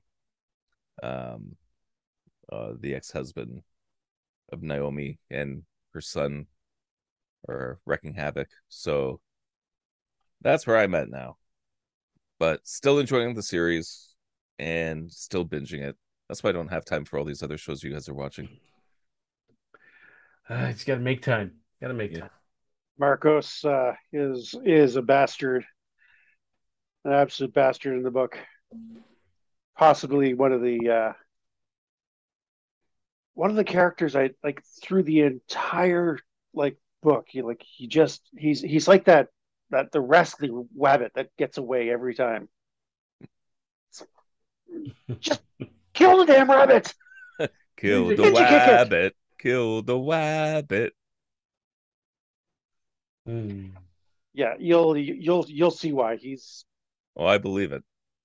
uh, Yeah. well. it's it's difficult to hear you talk about this, and I'm like, I know how this goes. Ah. So yeah. These And things- again, like and again, like Babar, and we don't want to we don't want to spoil anything because it is definitely it's definitely worth the ride. Let's just let's just put it there. It's definitely worth it's worth getting getting. through it on your own. Yeah, yeah. You, As I you said, don't is- want to know too much. The. Expanse is a series I wish I could wipe my memory of it so I could watch it again with fresh eyes because it was just such a fun watch. It'd, it'd be great to be able to just binge it and and not know what's coming up next. And Oh, it is great. yeah, And the thing that really sucks is because every now and then I want to find out some more details because that's the kind of brain I have. It's like, oh, I want to look up this. It's like, no, I can't. I can't look up anything. It's like, No, what's the okay. ship's name? I can't look it up. No, Like, don't oh, look it up there'll until the end. spoilers. Don't look at anything. Yeah. You know, And I've said this before in the other podcast, but it has all the science fiction tropes. Like everything should be pretty predictable, but the story's not. And I think that's beautiful. Like all the characters are legit archetypes, but you don't know what they're going to do next. You don't know where the storyline's going to go. And that's amazing.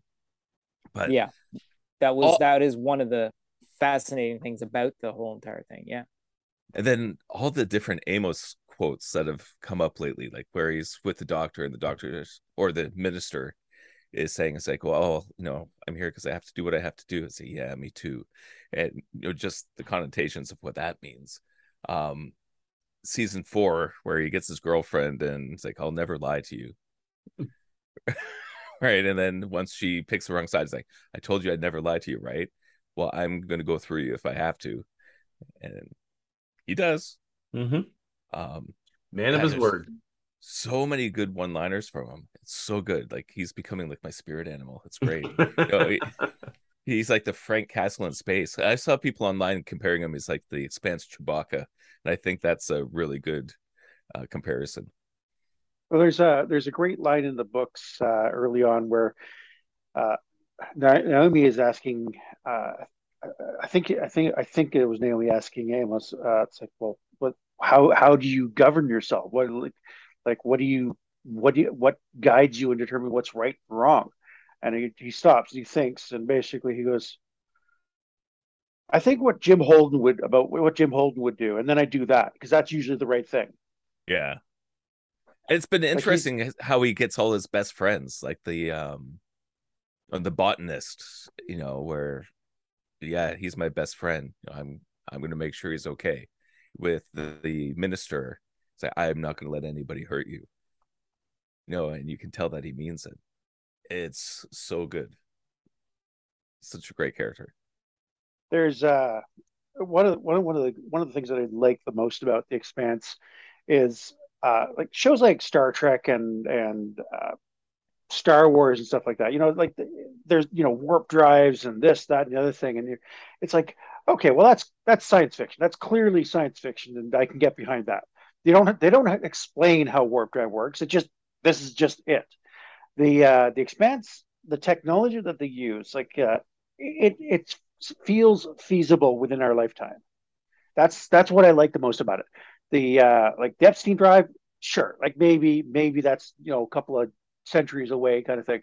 But just the the physics they use like ships are rocketing to off to off somewhere then they spin the ship around 180 to start braking uh, like the the g forces they have to actually have like the the juice pumped into them to keep them conscious while they're like doing 670 g's.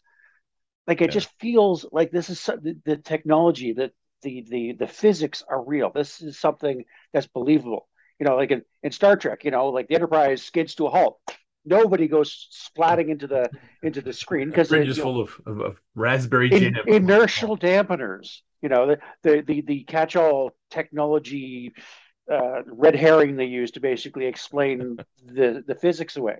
Unlike the sphere inside the ring, it's like everybody stop. oh, oh yes. It's in the windshield, um, man. Okay, uh, Troy, are you there as well? Have you have you? Okay, so you you've made it to the ring like where they've oh, gone. Yeah, no, no, no. I've I've watched. I've I'm I'm yeah yeah yeah yeah. Okay, so the uh so so that that uh that that spacer guy basically just rocketing past. He's like jamming in the, in the, into high gear, and then splash. Oh my! Yeah. You know, I, I, I, I got the jam. Like I, uh, I when I read that in the book, it's just like, oh, that sounds.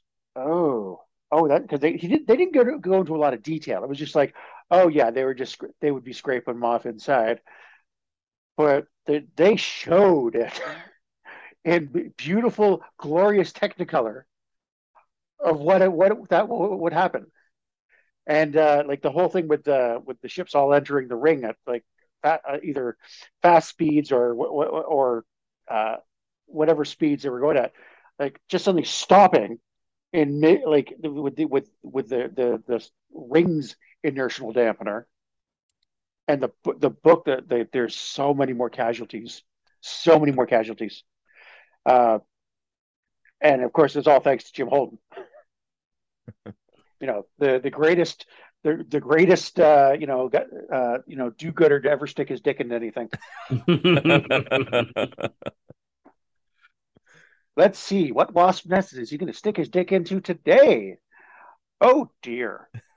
Oh dear. That's not good. yeah, I remember when when the the splat happened in the expanse. I just remember like, oh, oh, yeah. That's just that's just not I mean, like the head kind of disappears and there's all that trailing viscera, and you're just like, oh, he's not getting away from that one that's that's a jumbo band-aid situation. And that was great storytelling the way they did it because they made that belter guy so likable with the rock and roll music playing and mm-hmm. you know he, he, seemed like a you know phantom menace menace pod yeah he he yeah not not as much pod racing after that. No. Um now something else i have watched recently is a movie. It's on amazon prime. It's uh, from norway. It's called mortal um, I think in Norwegian it's Torden or something like that. Anyway, uh, takes place. There's this young gentleman named Eric who awakens from a nightmare, and um, all the trees outside of his tent have been burned to cinders. Um, and he has like terrible burns on his legs. Um, so he heads into the town for you know to get some bandages for his legs. Um, and he's just a very um unique guy. And at one point, a bunch of teens stop and start harassing him, and one of the boys goes to push him, and he just says, "If you touch me, you're, you're going to burn." And it's such a weird thing to say to somebody. Um, so the guy, you know, of course, oh, you challenge me, so he grabs him by the collar and then just dies instantly, like just hits the ground and he's dead.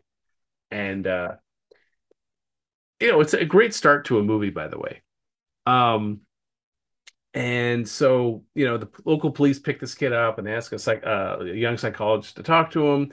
Um, he's he his he's American Norwegian, um, and you know there, there's he's suspect in a fire that happened a while back, and um, the U.S. embassy shows up to take him to America, but he refuses to speak to them.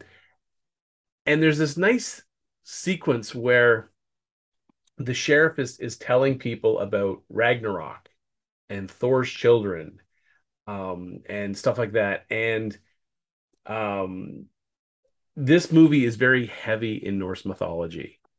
Um, and it's just the end sequence where he goes into the barn um, and he finds a box of stone and he opens it up, and inside are the iron gloves of Thor, his belt of strength, and Mjolnir and you realize he's one of Thor's children. Um, and when he, it's what's happened is every time he gets emotional, electrical devices around him start failing. Um, and the the uh, uh, psychologist basically realizes that his emotions, you know, cause these things. So they got to try to like, you know, calm him down, help him control these these abilities. But when he gets these three items, it kind of like unlocks the it's almost like putting the key in the lock and turning it and opening up that magical box of treasure because he goes walking outside um and the psychologist Christine approaches him.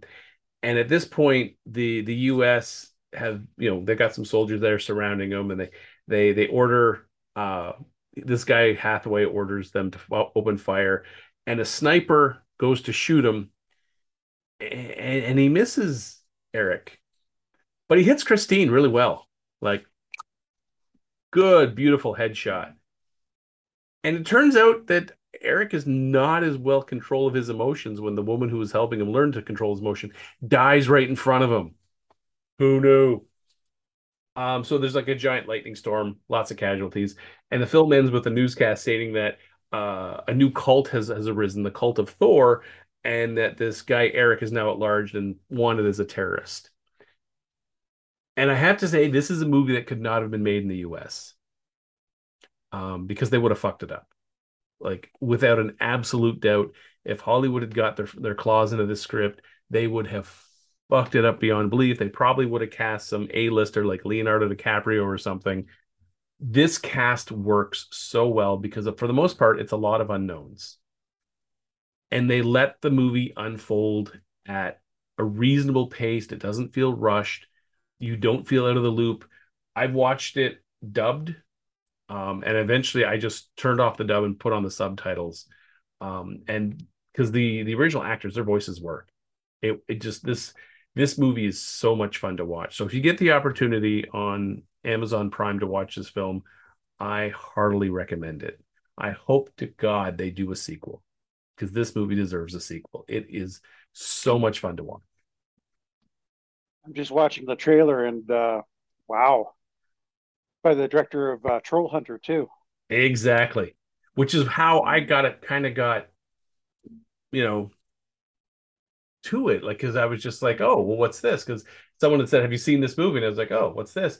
And so I watched the trailer and I was like, no, but I need to watch this. I really do need to watch this film. So I'm I was, you know, searching online like what streaming services hold this. Then eventually it was like, oh, it's now on Amazon Prime. If you're a subscriber of Amazon Prime, go watch it. And I was like, thank you. I will.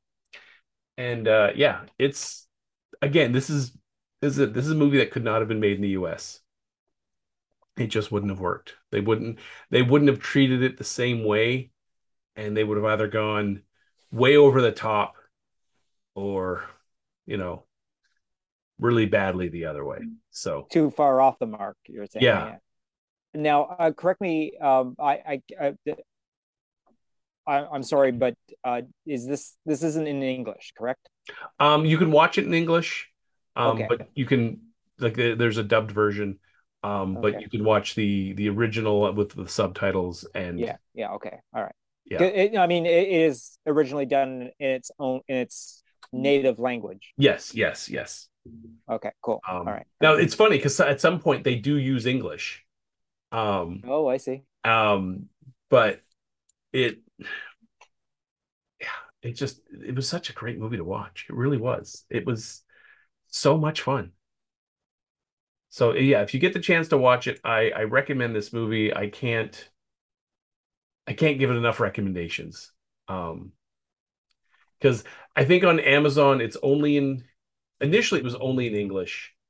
Um, but then like out of the blue it came in like it was available as the dubbed. Um, so yeah. So yeah, please, please watch it. And how how long is it? Uh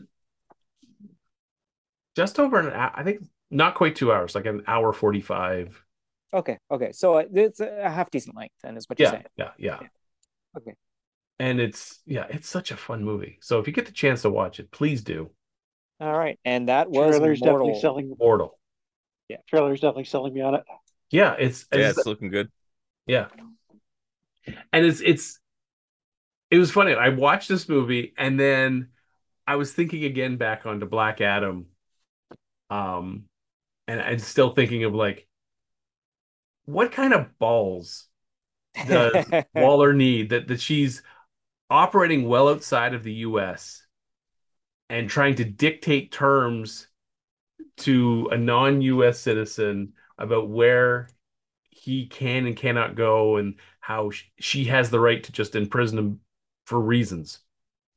Um it's just like yeah, I I don't I just don't see that happening. I really don't. Like, you know, Waller showing up in Japan and telling like, you know, like the some samurai hero, oh well, yeah, you're just too powerful, so we're gonna imprison you.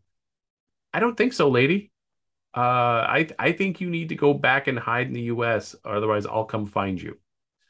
Like, yeah, I just I feel in the movie Black Adam, she was really overstepping for no no conceivable reason. So, yeah, and then I watched this movie, and then it's the again the U.S. like, oh well, we're, we'll just take him out.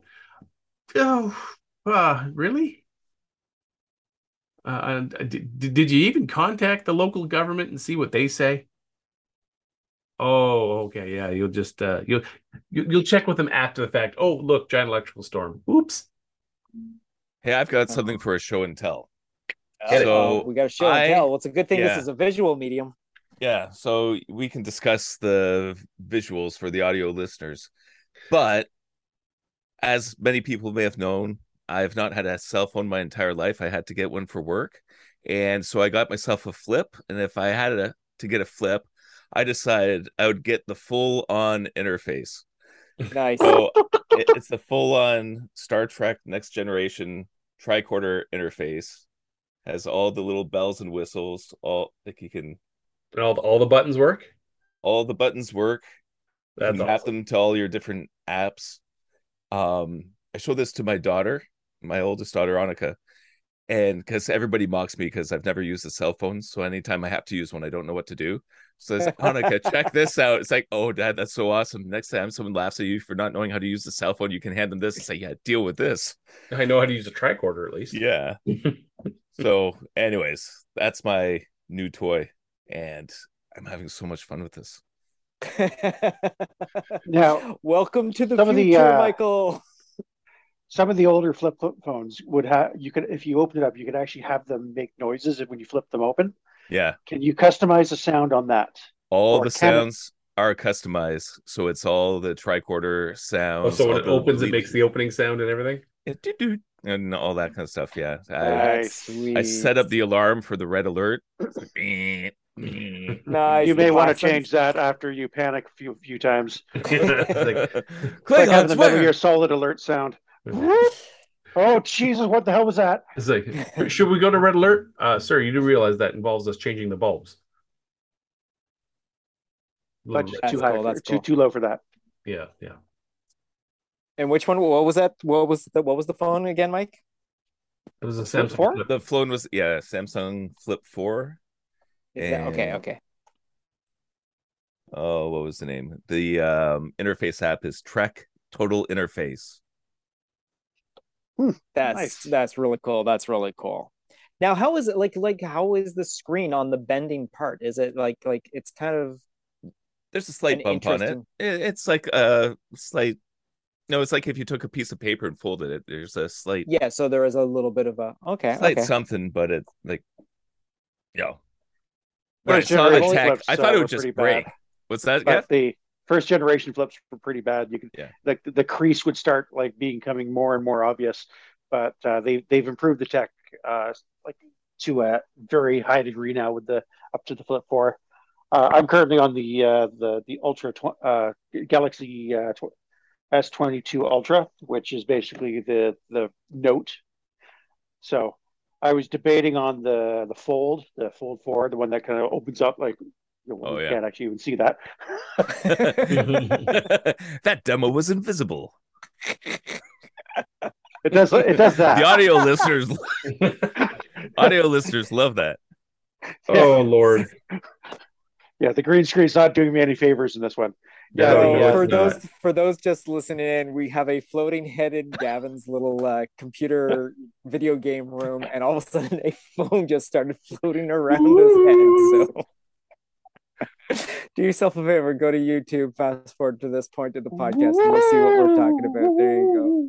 Spooky. So I watched a couple of things this uh, this week. oh, So Chainsaw Man episode four, absolutely fucking insanity. That's all I can say.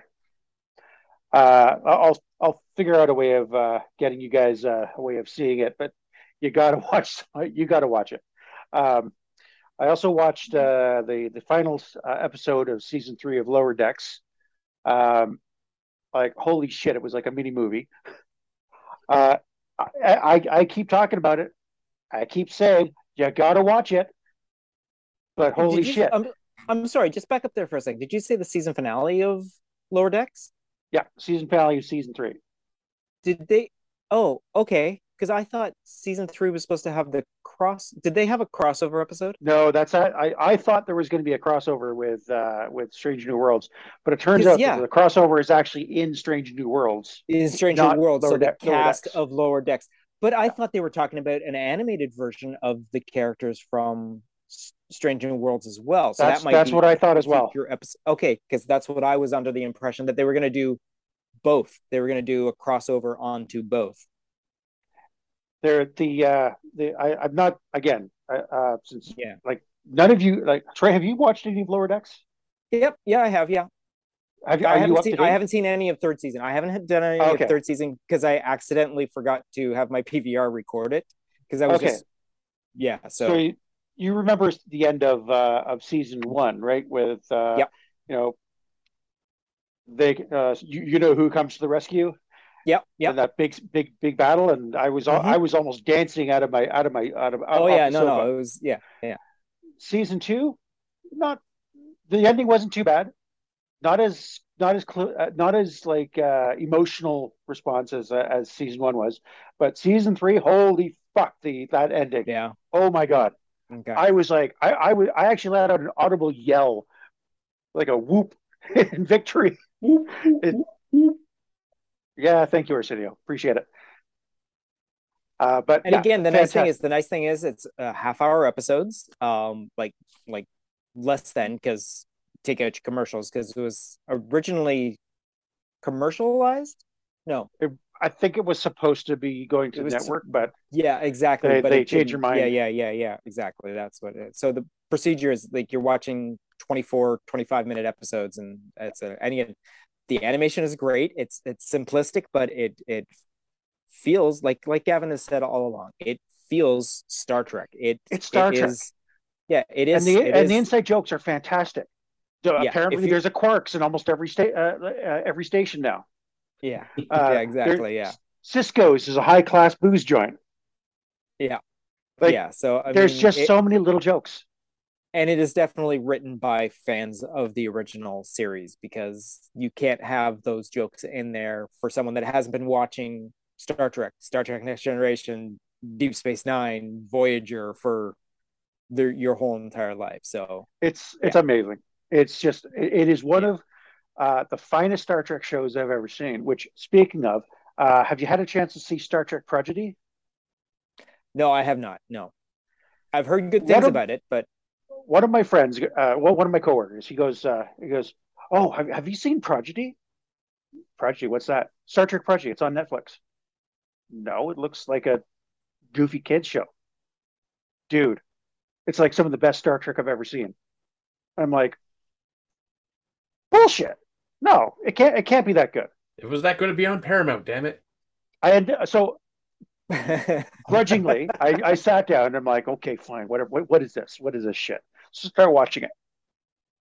At the end of the first episode, I was angry. I was very angry. A show ma- made by Paramount and Nickelodeon being shown on Netflix should not be this good for that for a Star Trek show aimed for kids. It Yeah, should not be this good. that is the other thing too. It is aimed towards a, a youth audience, and uh, yeah, it's kind of neat. It's like, uh, and you also get um, Kate Mulgrew coming back to reprise her the voice of a hologram version of uh, Kathryn Janeway. Yep. Uh, you Yeah. also have John Noble as uh, voicing one of the bad guys. Uh, the the rest of the cast, uh, shit, I had that just up Doing I can only say one other name because it's Jason Mantzoukas, and he always uh, promotes it on uh, How Did This Get Made? That he's uh, part of the cast. So Yeah, but it's ju- it, it is worth your worth your time. At least watch the first episode, get a feel for it. It's a little, uh, you know, because it's it is aimed at kids. You know, it's a little bit tropey with with with certain types of episodes that that they come across. But the the, the Star Trek aspect feels very solid in it, including some of that wonder that you have with you know with when when you're when you're finding out uh, like new information that you didn't know about Star Trek, but it totally makes sense in this world. That's and, cool. uh, yeah, I mean, because you know, there's not enough for us to watch. So yeah, I'll start No, watching exactly. another Star Trek just- show. Throw another Season log two on the is- fire. Has, season two has just hit Netflix, so fuck. And uh, so the and the last thing I've been watching, uh, a friend of mine managed to acquire the uh, 2000 uh, 2012 remake of essentially Star Blazers, Star Blazers 2199. So it takes the uh, it takes it, in all honesty, it's it's practically a beat for beat remake of the original series from the from the from the late uh, late sixties, early seventies, but with a modern style eh, like like animation budget, uh, high quality CG for the ships, and they kept uh, they kept the theme song intact. oh, they did. Oh my god, that's so amazing. Now it's in Japanese. No, the But- original Japanese. Yes, no, it's not going to be the American. Oh, Star Blazers. No, it's not going to be that version. No, I didn't and so. so the the uh, it's not until it, it follows some of that uh, that typical anime stuff where they don't give you the proper intro for at least like the first one or two, even three episodes. So on the third episode, they do the full intro, and I'm like, just slapped across the head with the nostalgia stick, just like multiple times with that theme song, and I'm like, holy shit, this is how I. This is the show that my rose tinted glasses thought of every time I thought back to Star Blazers from you know the early seventies. They that that 70s style anime look, the the the the, the weird kind of like acetate, uh, dr- uh, like photocopied on acetate kind of look of the of the animation cells. Yeah.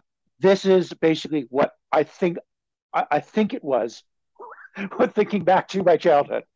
It's it is that good. The production quality is great. The uh the you know the the wave motion cannon, like just oh holy shit. This is like this is my ch- I childhood. think he likes coming- it. Oh yeah, I do like it. Mikey, he likes it- He's giving it more than two thumbs up. That's for sure. He really likes it. I know he had that many thumbs. At least three. Uh, Yeah. Okay, well, that's good uh, to know. All right. So I'm You're, you're welcome. Uh, That's my my attempt at classing up to join. You know. All right. So, in, in, in a little bit of other news, uh, for anyone who who's been paying attention, uh, DC decided to name some new uh, department heads. James Oh, Gunn yeah. and Peter Safran just took over all of DC's film, TV, and animation division. So they're going to be answering directly to David. Uh, was it uh, Zaslav? Is his name? yeah, Uh, so for Hamada now at least. yeah, so they have, according to the article, they don't start until next month, uh, but they are going to have full control over film, TV, and animation, which I think is a good sign. Now, the downside is, is they're going to have to be dealing with the aftermath of the mess that that's been left behind and try to like salvage some pieces. Um, now, what's nice is you know James Gunn was was asked in an interview like, what you know, how is this going to relate to his you know role as a director for Marvel, and he's like, he's that that that's fine. You know, it's two separate, you know, cinematic universes. They don't have to snipe at each other or anything like that, which is nice. Um, hope I mean, uh, if I had to pick someone to take over DC's films to try to, you know, kind of restart it and get it going, he would have probably been near the top of the list. Well, he can definitely take a bunch of random stuff and make it work. That's for sure. Yeah, We know that DC is going to have some awesome soundtracks coming up in their future projects. That's cool. There's going to be a bunch of deadbeat dads, you know, who are torturing their sons. I'm sure that's Mhm. going to happen. Oh yeah. Now, so I was reading this other article where we're talking about so how is he going to handle the aftermath of Black Adam? Um, because now we've got Henry Cavill has just announced he will not be returning for season four of The Witcher. He has other projects working on. He's also announced he is interested in coming back to the DC universe as Superman for another film. Now Zack Snyder's gotten all you know an itch in his pants because now he wants to work with Cavill again to do Man of Steel 2 please, please, oh fuck, please, no. Snyder does not need to do yet another DC film. Yeah, he had his shot. in my opinion, he's 0 for 3. Don't give him let's not, you know, let's not make it a quartet of crap. Um so there's been some interesting things, but one of the things that came up was so I guess Dwayne Johnson has a holdover from his contract from his Fast and Furious days that on screen he never loses a fight.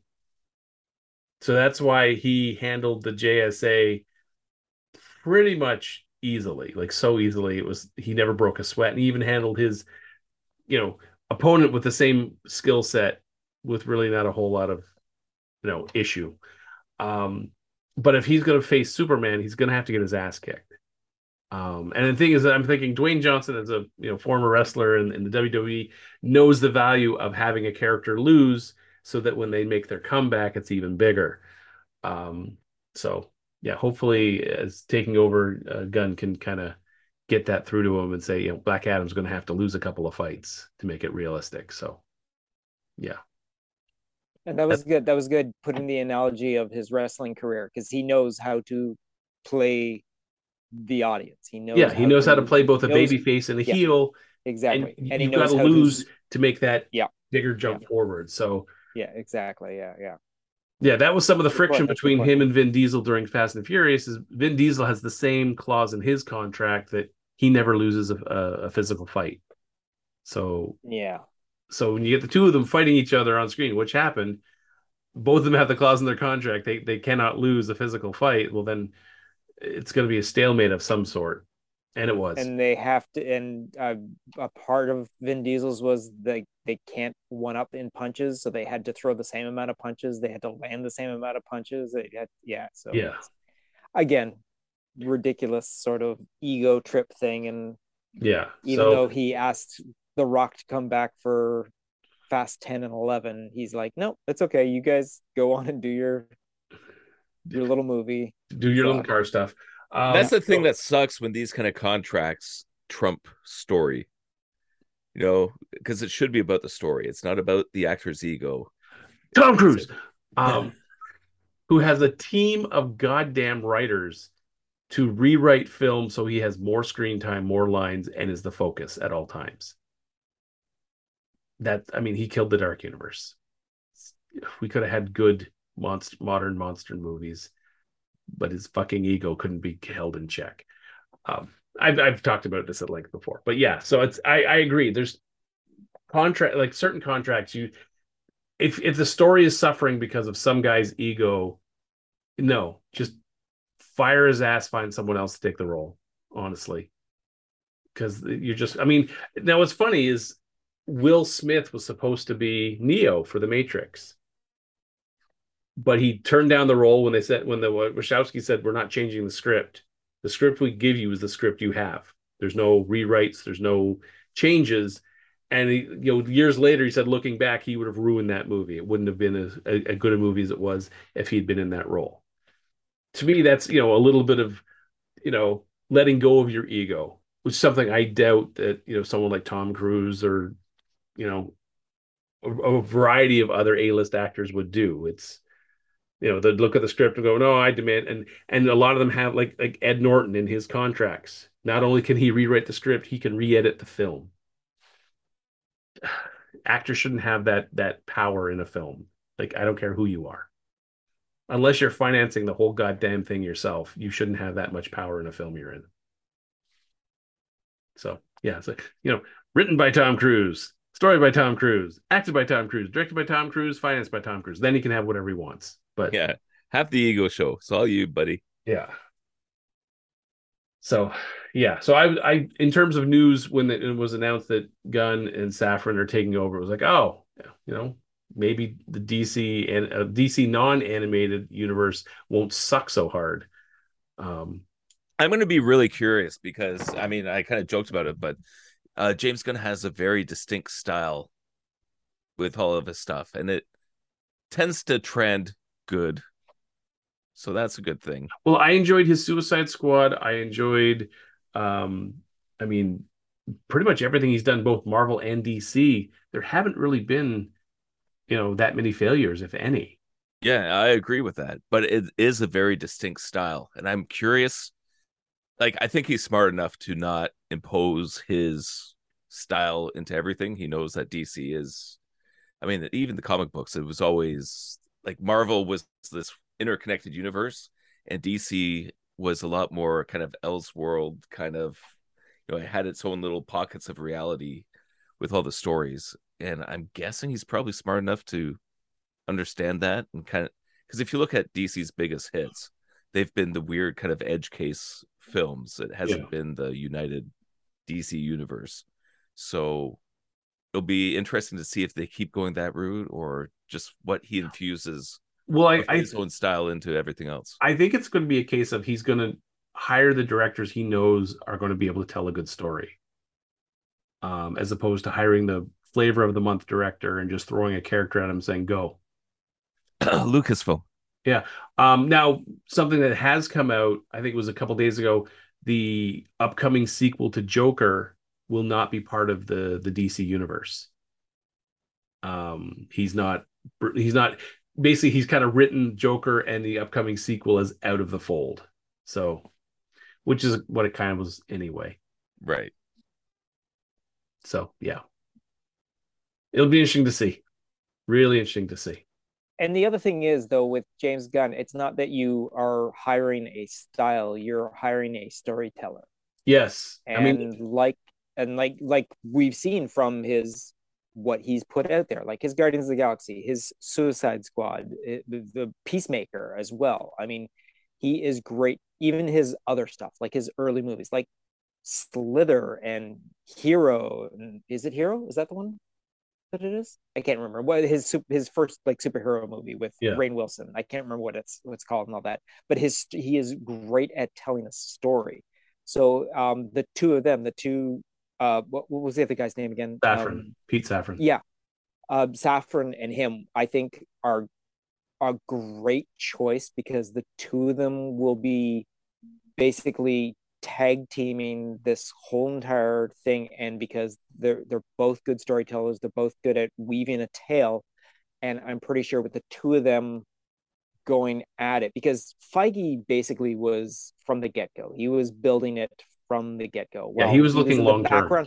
He was at the background at the very beginning, but he was still there. He was working his way up, and then Feige came in charge. So now you have these two gentlemen who are very strong storytellers, very well organized, and they have a great vision. I think the two of them are going to work really well to remold and shape what these different pieces of clay that they've been given from what DC has right now. So yeah. I mean, we're not going to see anything that's directly with their hands on it until about 2024. Yeah, no, so there's like, it's like, not. Yeah, like Shazam's no, coming out. Yeah, they're probably not going to cancel it.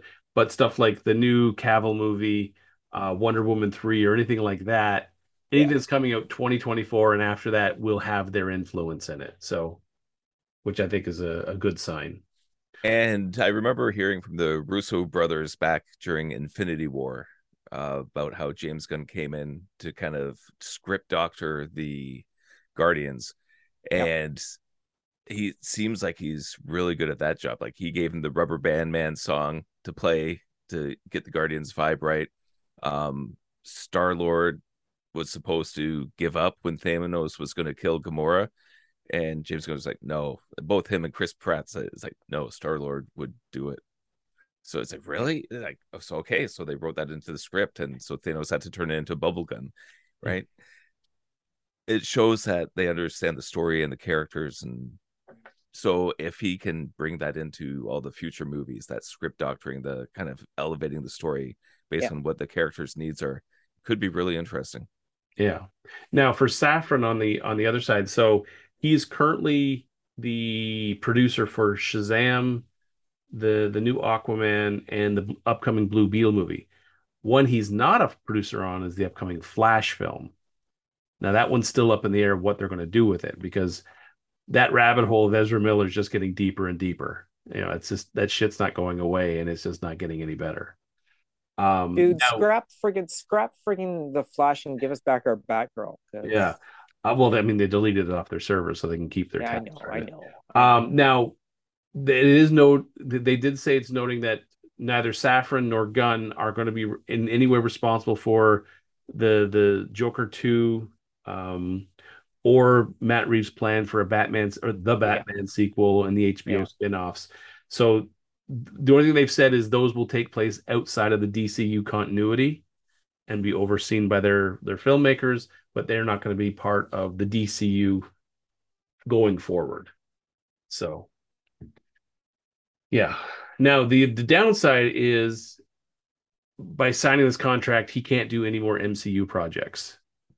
Not even another holiday special. He can't. That well, holiday. I think I.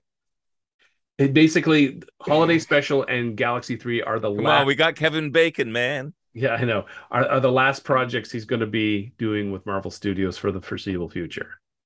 Um, yeah, and I think that was the plan all along. He was basically yeah. that uh, he, whether or not he was going to do anything else, he was basically okay. I'm gonna I'm gonna finish off with Guardians three, and I think I'm going to be done with Marvel for a while because he, after, I mean, again, when he left Marvel, went to DC, and then came back to Marvel, he really enjoyed doing the DC stuff that he did. So, I mean, he made plan to do that. And mm-hmm. if if he's gonna go someplace and pull off James Gunn magic like he does, I will follow whatever James Gunn is doing. all that. Yeah. And the fact that we saw the trailer for the holiday special. Oh my god. Week, which was Kevin Bacon. Yeah, I know. I know. It's just like it you can't I mean, you can't help but smile while watching that trailer. If you have not seen it, do yourself a favor. Stop what you're doing right now. If you're on your YouTube, bring up a holiday Guardians of the Galaxy holiday special, which is kind of cool because it's something that was shot during the filming of Guardians of the Galaxy 3, which is already wrapped filming and all that. So we have to just wait some time for everything to be processed. But it looks like it's and again it starts off special presentation just like werewolf by night i'm like oh yeah. oh my god please bring us one of these each holiday season please bring a different i want to see a wakanda easter story i mean i want to see but i mean i'm so thrilled and i hope this is something an ongoing thing but this looks like such a great fun little romp and i hope that they leave it at like that just under an hour mark because it'd be perfect. Now, what's nice is a lot of people are, are equating uh, Gunn and Safran's collaboration similar to like um, Eisner and Katzenberg or Katzenberg and Spielberg when they split off to do DreamWorks. that you know they're going to have fresh ideas. They're they're going to be willing to take some risks. So we might see characters like Booster Gold or Plastic Man. Um, so it's not going to be the same hired group of people over and over and over again. We might get to see Zatanna. Well, especially with James Gunn. Yeah, I Yeah, mean he's yeah, exactly. like, that's a his good point. thing. Yeah.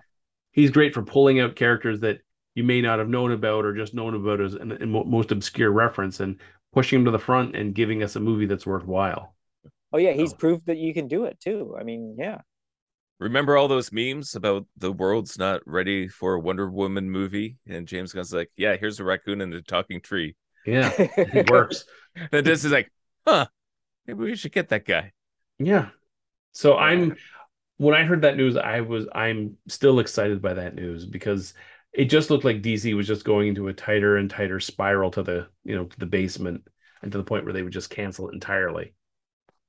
It's kind of interesting too, because now they have that Marvel insider knowledge about what works. Like they have a track record. They Yeah. know the formulas and then they can do their own spit on it. You know, just like he did with Peacemaker. Yeah, they're they're Oh, they're not going to need to Suicide try to cram everything in a single movie to, and and package it out. They can like, well, let's let's take the, let let's just let it take five six movies to develop this before we do a big ensemble cast. So like you guys, uh, you guys may have seen this somewhere, but uh, there is with the D, the old Warner Brothers guard uh, and the DC movies. There there was a kind of a mandate, basically, no jokes, no jokes. We don't want to be Marvel, so no jokes. And so, of course, every single movie that they released without any humor was just horrible. Yeah, it wasn't fun. Even the Uh, heroes now- didn't have any fun. Now, Justice League was a terrible movie. But like a train wreck, I couldn't stop watching because there was some fun moments in it. Oh, There was- There was fun in this movie. well, Like Batman joking or making a just making it like a humorous comment. Uh, uh, like everyone had some sort of like just there, there was something to enjoy, like somewhat to enjoy. It was a complete train wreck. Nothing was cohesive. Now it's funny. So the Whedon version had those jokes. When Snyder did his four hour monstrosity and, and cut a lot of those jokes out, it went back to the humorless DC.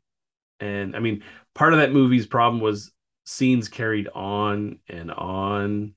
It's like I, I know sometimes you want to let the scene breathe, but if it breathes too much, it dies. And that almost every scene did. That's why it was four fucking hours long. And all the humor was gone it was just it was a humorless long mess and you, you got all those little you know snyder knights cheering and it's just like go away. Please go away. Make this is his this is the big nail in his coffin. Let's have no more snyder hero films. Ugh. I, I hate that movie so much. Um yeah. I didn't watch it. it, it just he he put on the dark and gritty filter and uh yeah it was just it was just it was that four hour one was just so difficult to watch. Because scenes just kept going on and you're like all right scenes scenes done. We're here for another four minutes.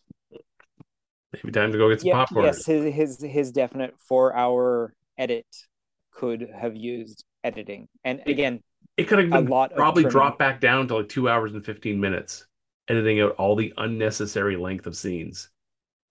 I mean, it was nice to see some of the stuff that was completely different from the original, which was nice. I mean, that was fine i like the redesign of steppenwolf that was fine yeah, but that was that was that but was there were scenes that just went on and on and on. It's like we got the point. This extra, you know, minute and a half of footage on this scene is not advancing the story at all. It's just you like, oh, look at this, It- it- and it, it's not nothing with that, you know, is pertinent to the story or it's just eye candy that is just taking time. And there was so much of that, and it was just like, oh God, make it stop, make it stop. Justice League, the oh god, it's still going cut. Exactly. That's what it felt like. We're still on this scene, folks. It's been 15 minutes since we saw that happen. We're still here. We're just waiting for not we're not we're waiting for all the dust to settle. All of it. but there's still some dust over there. Just sit back, folks. We'll, we'll wait. That's what it felt like. Like, paint's not just not quite dry yet, guys. Just wait, just wait. When the paint's dry, we'll move on to the next scene. Breathe. Breathe. Yeah, you can just hear Breathe. someone in the background yelling, "Keep breathing, scene. Keep going. Keep going. You've got it." Shit, do we have to put this life scene on life support? That's All what right, it- get the oxygen it was just- tank. Keep it breathing, man. Yeah, it was just like that. Honestly, that four-hour cut could have been edited down so much, but nope, four hours. No, Well, the audience demanded it, so the audience. got no, it. a small sliver of people demanded it, who then used bots to, you know, bombard Twitter with more followers demanding it. One last thought for tonight is something again from the expanse is when Amos is asked, Aren't you scared to die? And Amos says, Everybody dies. I think those are words to live by. No, no, it's not. I don't want to die. It's like, aren't you afraid to die? I'm not going to be the one dying. I prefer the quote from uh, George Patton or General Patton. It's not that you want to die for your country; you want to make the other guy die for his. But Amos is right. In the end, we all die. Says who? I'm shooting for the immortality thing. See, I'm waiting for you know when they say, "What kind of final words do you want people to say at your funeral?" I want people to be like, "Hey, look, he's moving." You know, haven't people haven't given resurrection a try in a while, so why not? Weekend at Bernie's. Yes, exactly. Uh, the only other big thing I can think of is uh, Facebook uh, Meta just got slapped with 10 million in fines. Um, so, but then they just released what is it called? The their the Oculus Pro something or other. What's their new headset called? Gavin, Something I about- don't know. It's fourteen fourteen hundred dollars, something like fifteen that. hundred dollars, fifteen hundred 1,500. US for this thing. Oh, good. Yeah, What? Yeah. It's to replace the Quest 2, but it's supposed to be thinner and but the, the screens aren't still aren't that great in them. Like there's a slight bump up in resolution, but not enough to get all like woohoo, look at that. Um, okay, but does it come with the Jackie Matic 2000? No, still sadly, no. Okay, forget it. Yeah. Pass on it. Uh, but yeah, fifteen hundred dollars for this thing. No. It'll be a cold day in hell before I ever spend that much on a VR headset. Cold day, damn it. So yeah. Anyone here have a headset? VR? No, no, no, Ooh. nope. I, I look at it as My I nephew four does. kids. I have four kids. I, I don't I can't afford that right now. I put that on. I'd flip up the little visor to see Meredith's fist coming right at my face. So, yeah, it's it's it's not worth that kind of uh, injury. It's really not. I mean, also, I, I we we all enjoy those Resident Evil games, but one of the one of the joys of being able to play the video game is you can at least hit pause or you know look away from the screen. But can you imagine you've got your Oculus Rift or your your VR headset and you're playing Resident Evil first person? You walk around the corner and all of a sudden, a, like a chainsaw welding psychopath comes at you. You turn you turn away screaming, and there's another one right behind you. You Yeah, don't- can't you can't look away. yeah, I, I I don't want that. I I really don't. Uh, is it the Qu- Quest Pro? I think is what it's called. Yeah, they're saying they're they're making it so for for for people to collaborate and create and yada yada. Fifteen hundred US, and then there's you have to buy the accessories for it for fifteen hundred dollars. It should have everything you should ever want, including like a a lifetime supply of like adult depends or something. Yeah. or when you're playing the Dead Space remake in VR. no, just anything. If you're gonna be, if I'm spending fifteen hundred dollars on the headset, I'm wearing it for the rest of my life. Like I'm just like, this is how you'll see me from now on. I'll flip up the lens every once in a while to check out the real. Oh no, I think it has it has pass through lenses, but yeah, um, no, no, it's not fifteen hundred dollars. And you still have to have a hell of a powerful computer to run it too. No, no, it can it can run standalone. Um, oh, okay. um because it has like me- like memory storage on board but things like a protective cover or light blockers hell, even the wrist straps, so that so you don't like fling a, a handset somewhere. That's all extra you have to pay for. For fifteen hundred dollars, all that shit should be included. So, have you guys tried Beat Saber by chance? No. Uh, it's basically a uh, rhythmic game in, for VR. Yeah, people are waving their arms with the lightsabers. Yeah, it's basically you're using lightsabers. You're you know, like smack things right to left, up, down. You uh, and it has a motion tracker for the headset, so you can it, it your your avatar moves in the, the appropriate direction as well. But holy shit, do you get fucking sweaty? I'm sorry. Like if my if if I'm playing a like Beat Saber and I'm playing it on hard mode, and one of my buddies says, "Hey, can I give that a try?" Um, okay, you might want to wring it out. Uh, like the uh, one of the things that uh, when I was working for the Microsoft store, they had these. Um, it, they were the effectively the equivalent of those toilet seat covers, but for VR goggles. so you slapped it on your face, you put the goggles over top, and that's supposed to absorb the sweat. I'm sorry, but some oh, of these people playing so gross. Mm-hmm. Nope. And I mean, you know, what we were supposed to do after, like, someone had a particularly um, uh, hefty uh, workout, uh, was we were supposed to like wipe it off with like uh, alcohol wipes. that's that's foam. That's foam. Yeah, alcohol wipes. It absorbs water. It's like a sponge.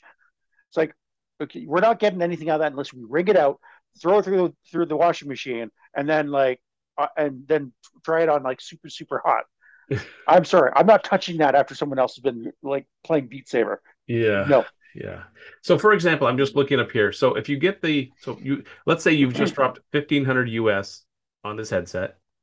Now you want to block out the light that's coming in between your head because they also have it, it pushes away a little bit further from your face so you can wear glasses and even big glasses without it touching the screens. So that's another 50 bucks. And then if you want headphones so that you know you can block out all the sounds around you just listen to whatever you're listening to it's another 50 bucks. And if you need to charge it it's another 80 bucks. And if you want a carrying case for when you're running around with this thing and you're like oh well i'm going to need a good carrying case for this that's another $120 out of your account. Now they're like oh but it's backwards compatible but there's some other stuff and then you have to get like connecting cords and then the wrist straps.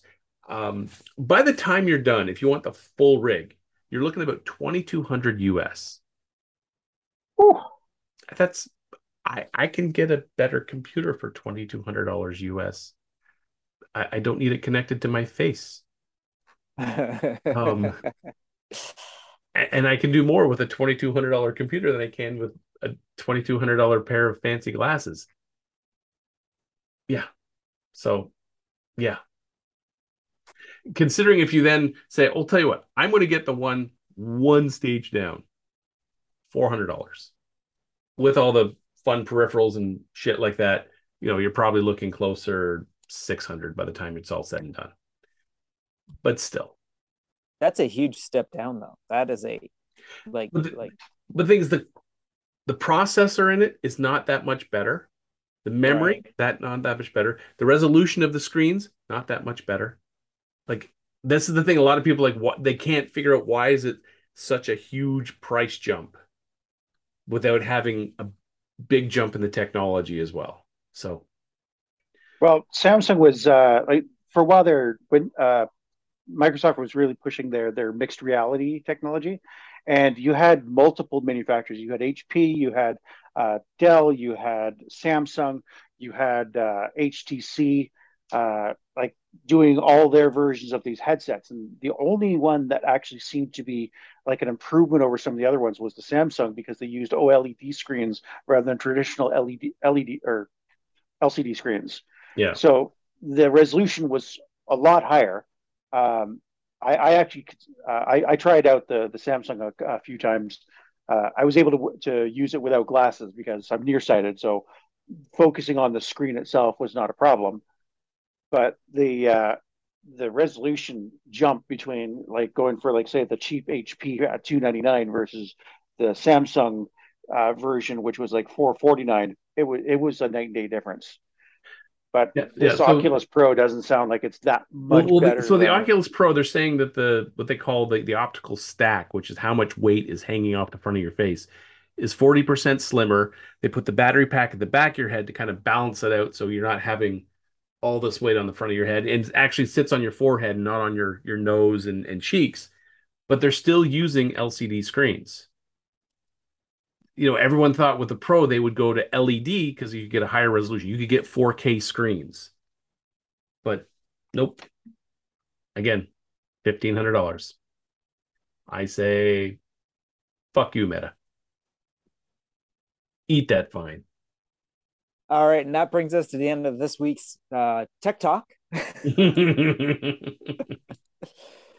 right, I think we're going to call it quits on this particular episode. Uh, I want to thank everyone for joining in for our 59th episode, our Happy Halloween Halloween episode. episode. Yes. And uh, again, I want to thank uh, my fellow compatriots for actually sticking around for this long, doing this uh, fun little thing that we call the internet, the podcasting, the realm of just talking shit like we've been doing all along with our lives and all that. So I want to thank uh, you, Trevor, Mike, and uh, Gavin for uh, pulling along with me and uh, digging this. Why, you're uh, welcome, Troy.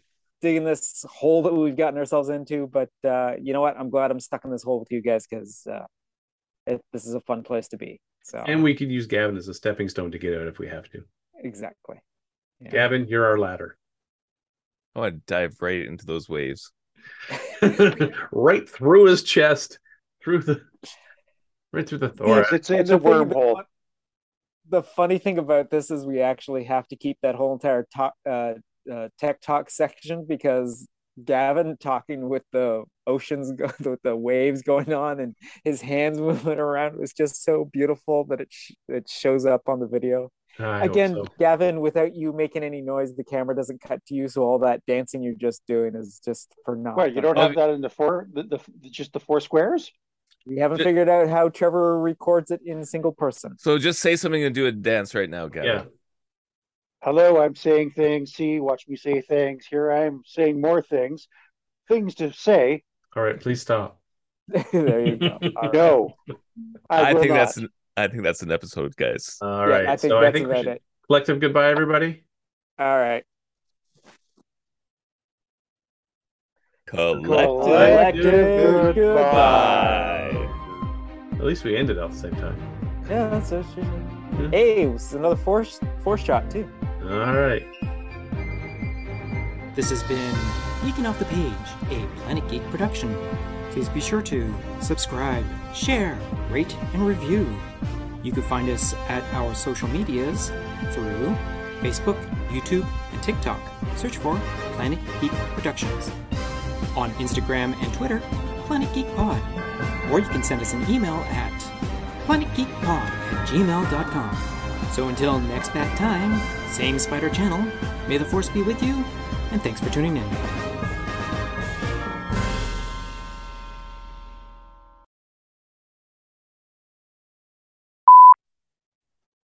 Hey, there was a great quote of you know Star Wars thing aside is someone saying, "So imagine you're Vader, your your old mentor shows up, your kid, your droids, your the kid you weren't sure that you had, and this guy driving basically a modified 18 wheeler, you'd be like, who the fuck is that guy? Bringing all these people from my past in, and then he shows up at the end flying his modified 18 wheeler and shoots you in the ass. What the fuck? Yeah, that's if I was. Vader, by the second movie, be my mission to hunt down Han Solo. Yeah. Blow his fucking ship up because he, he just I mean, And funny enough, that's what he does. yeah, he, he made you his bitch. So yeah.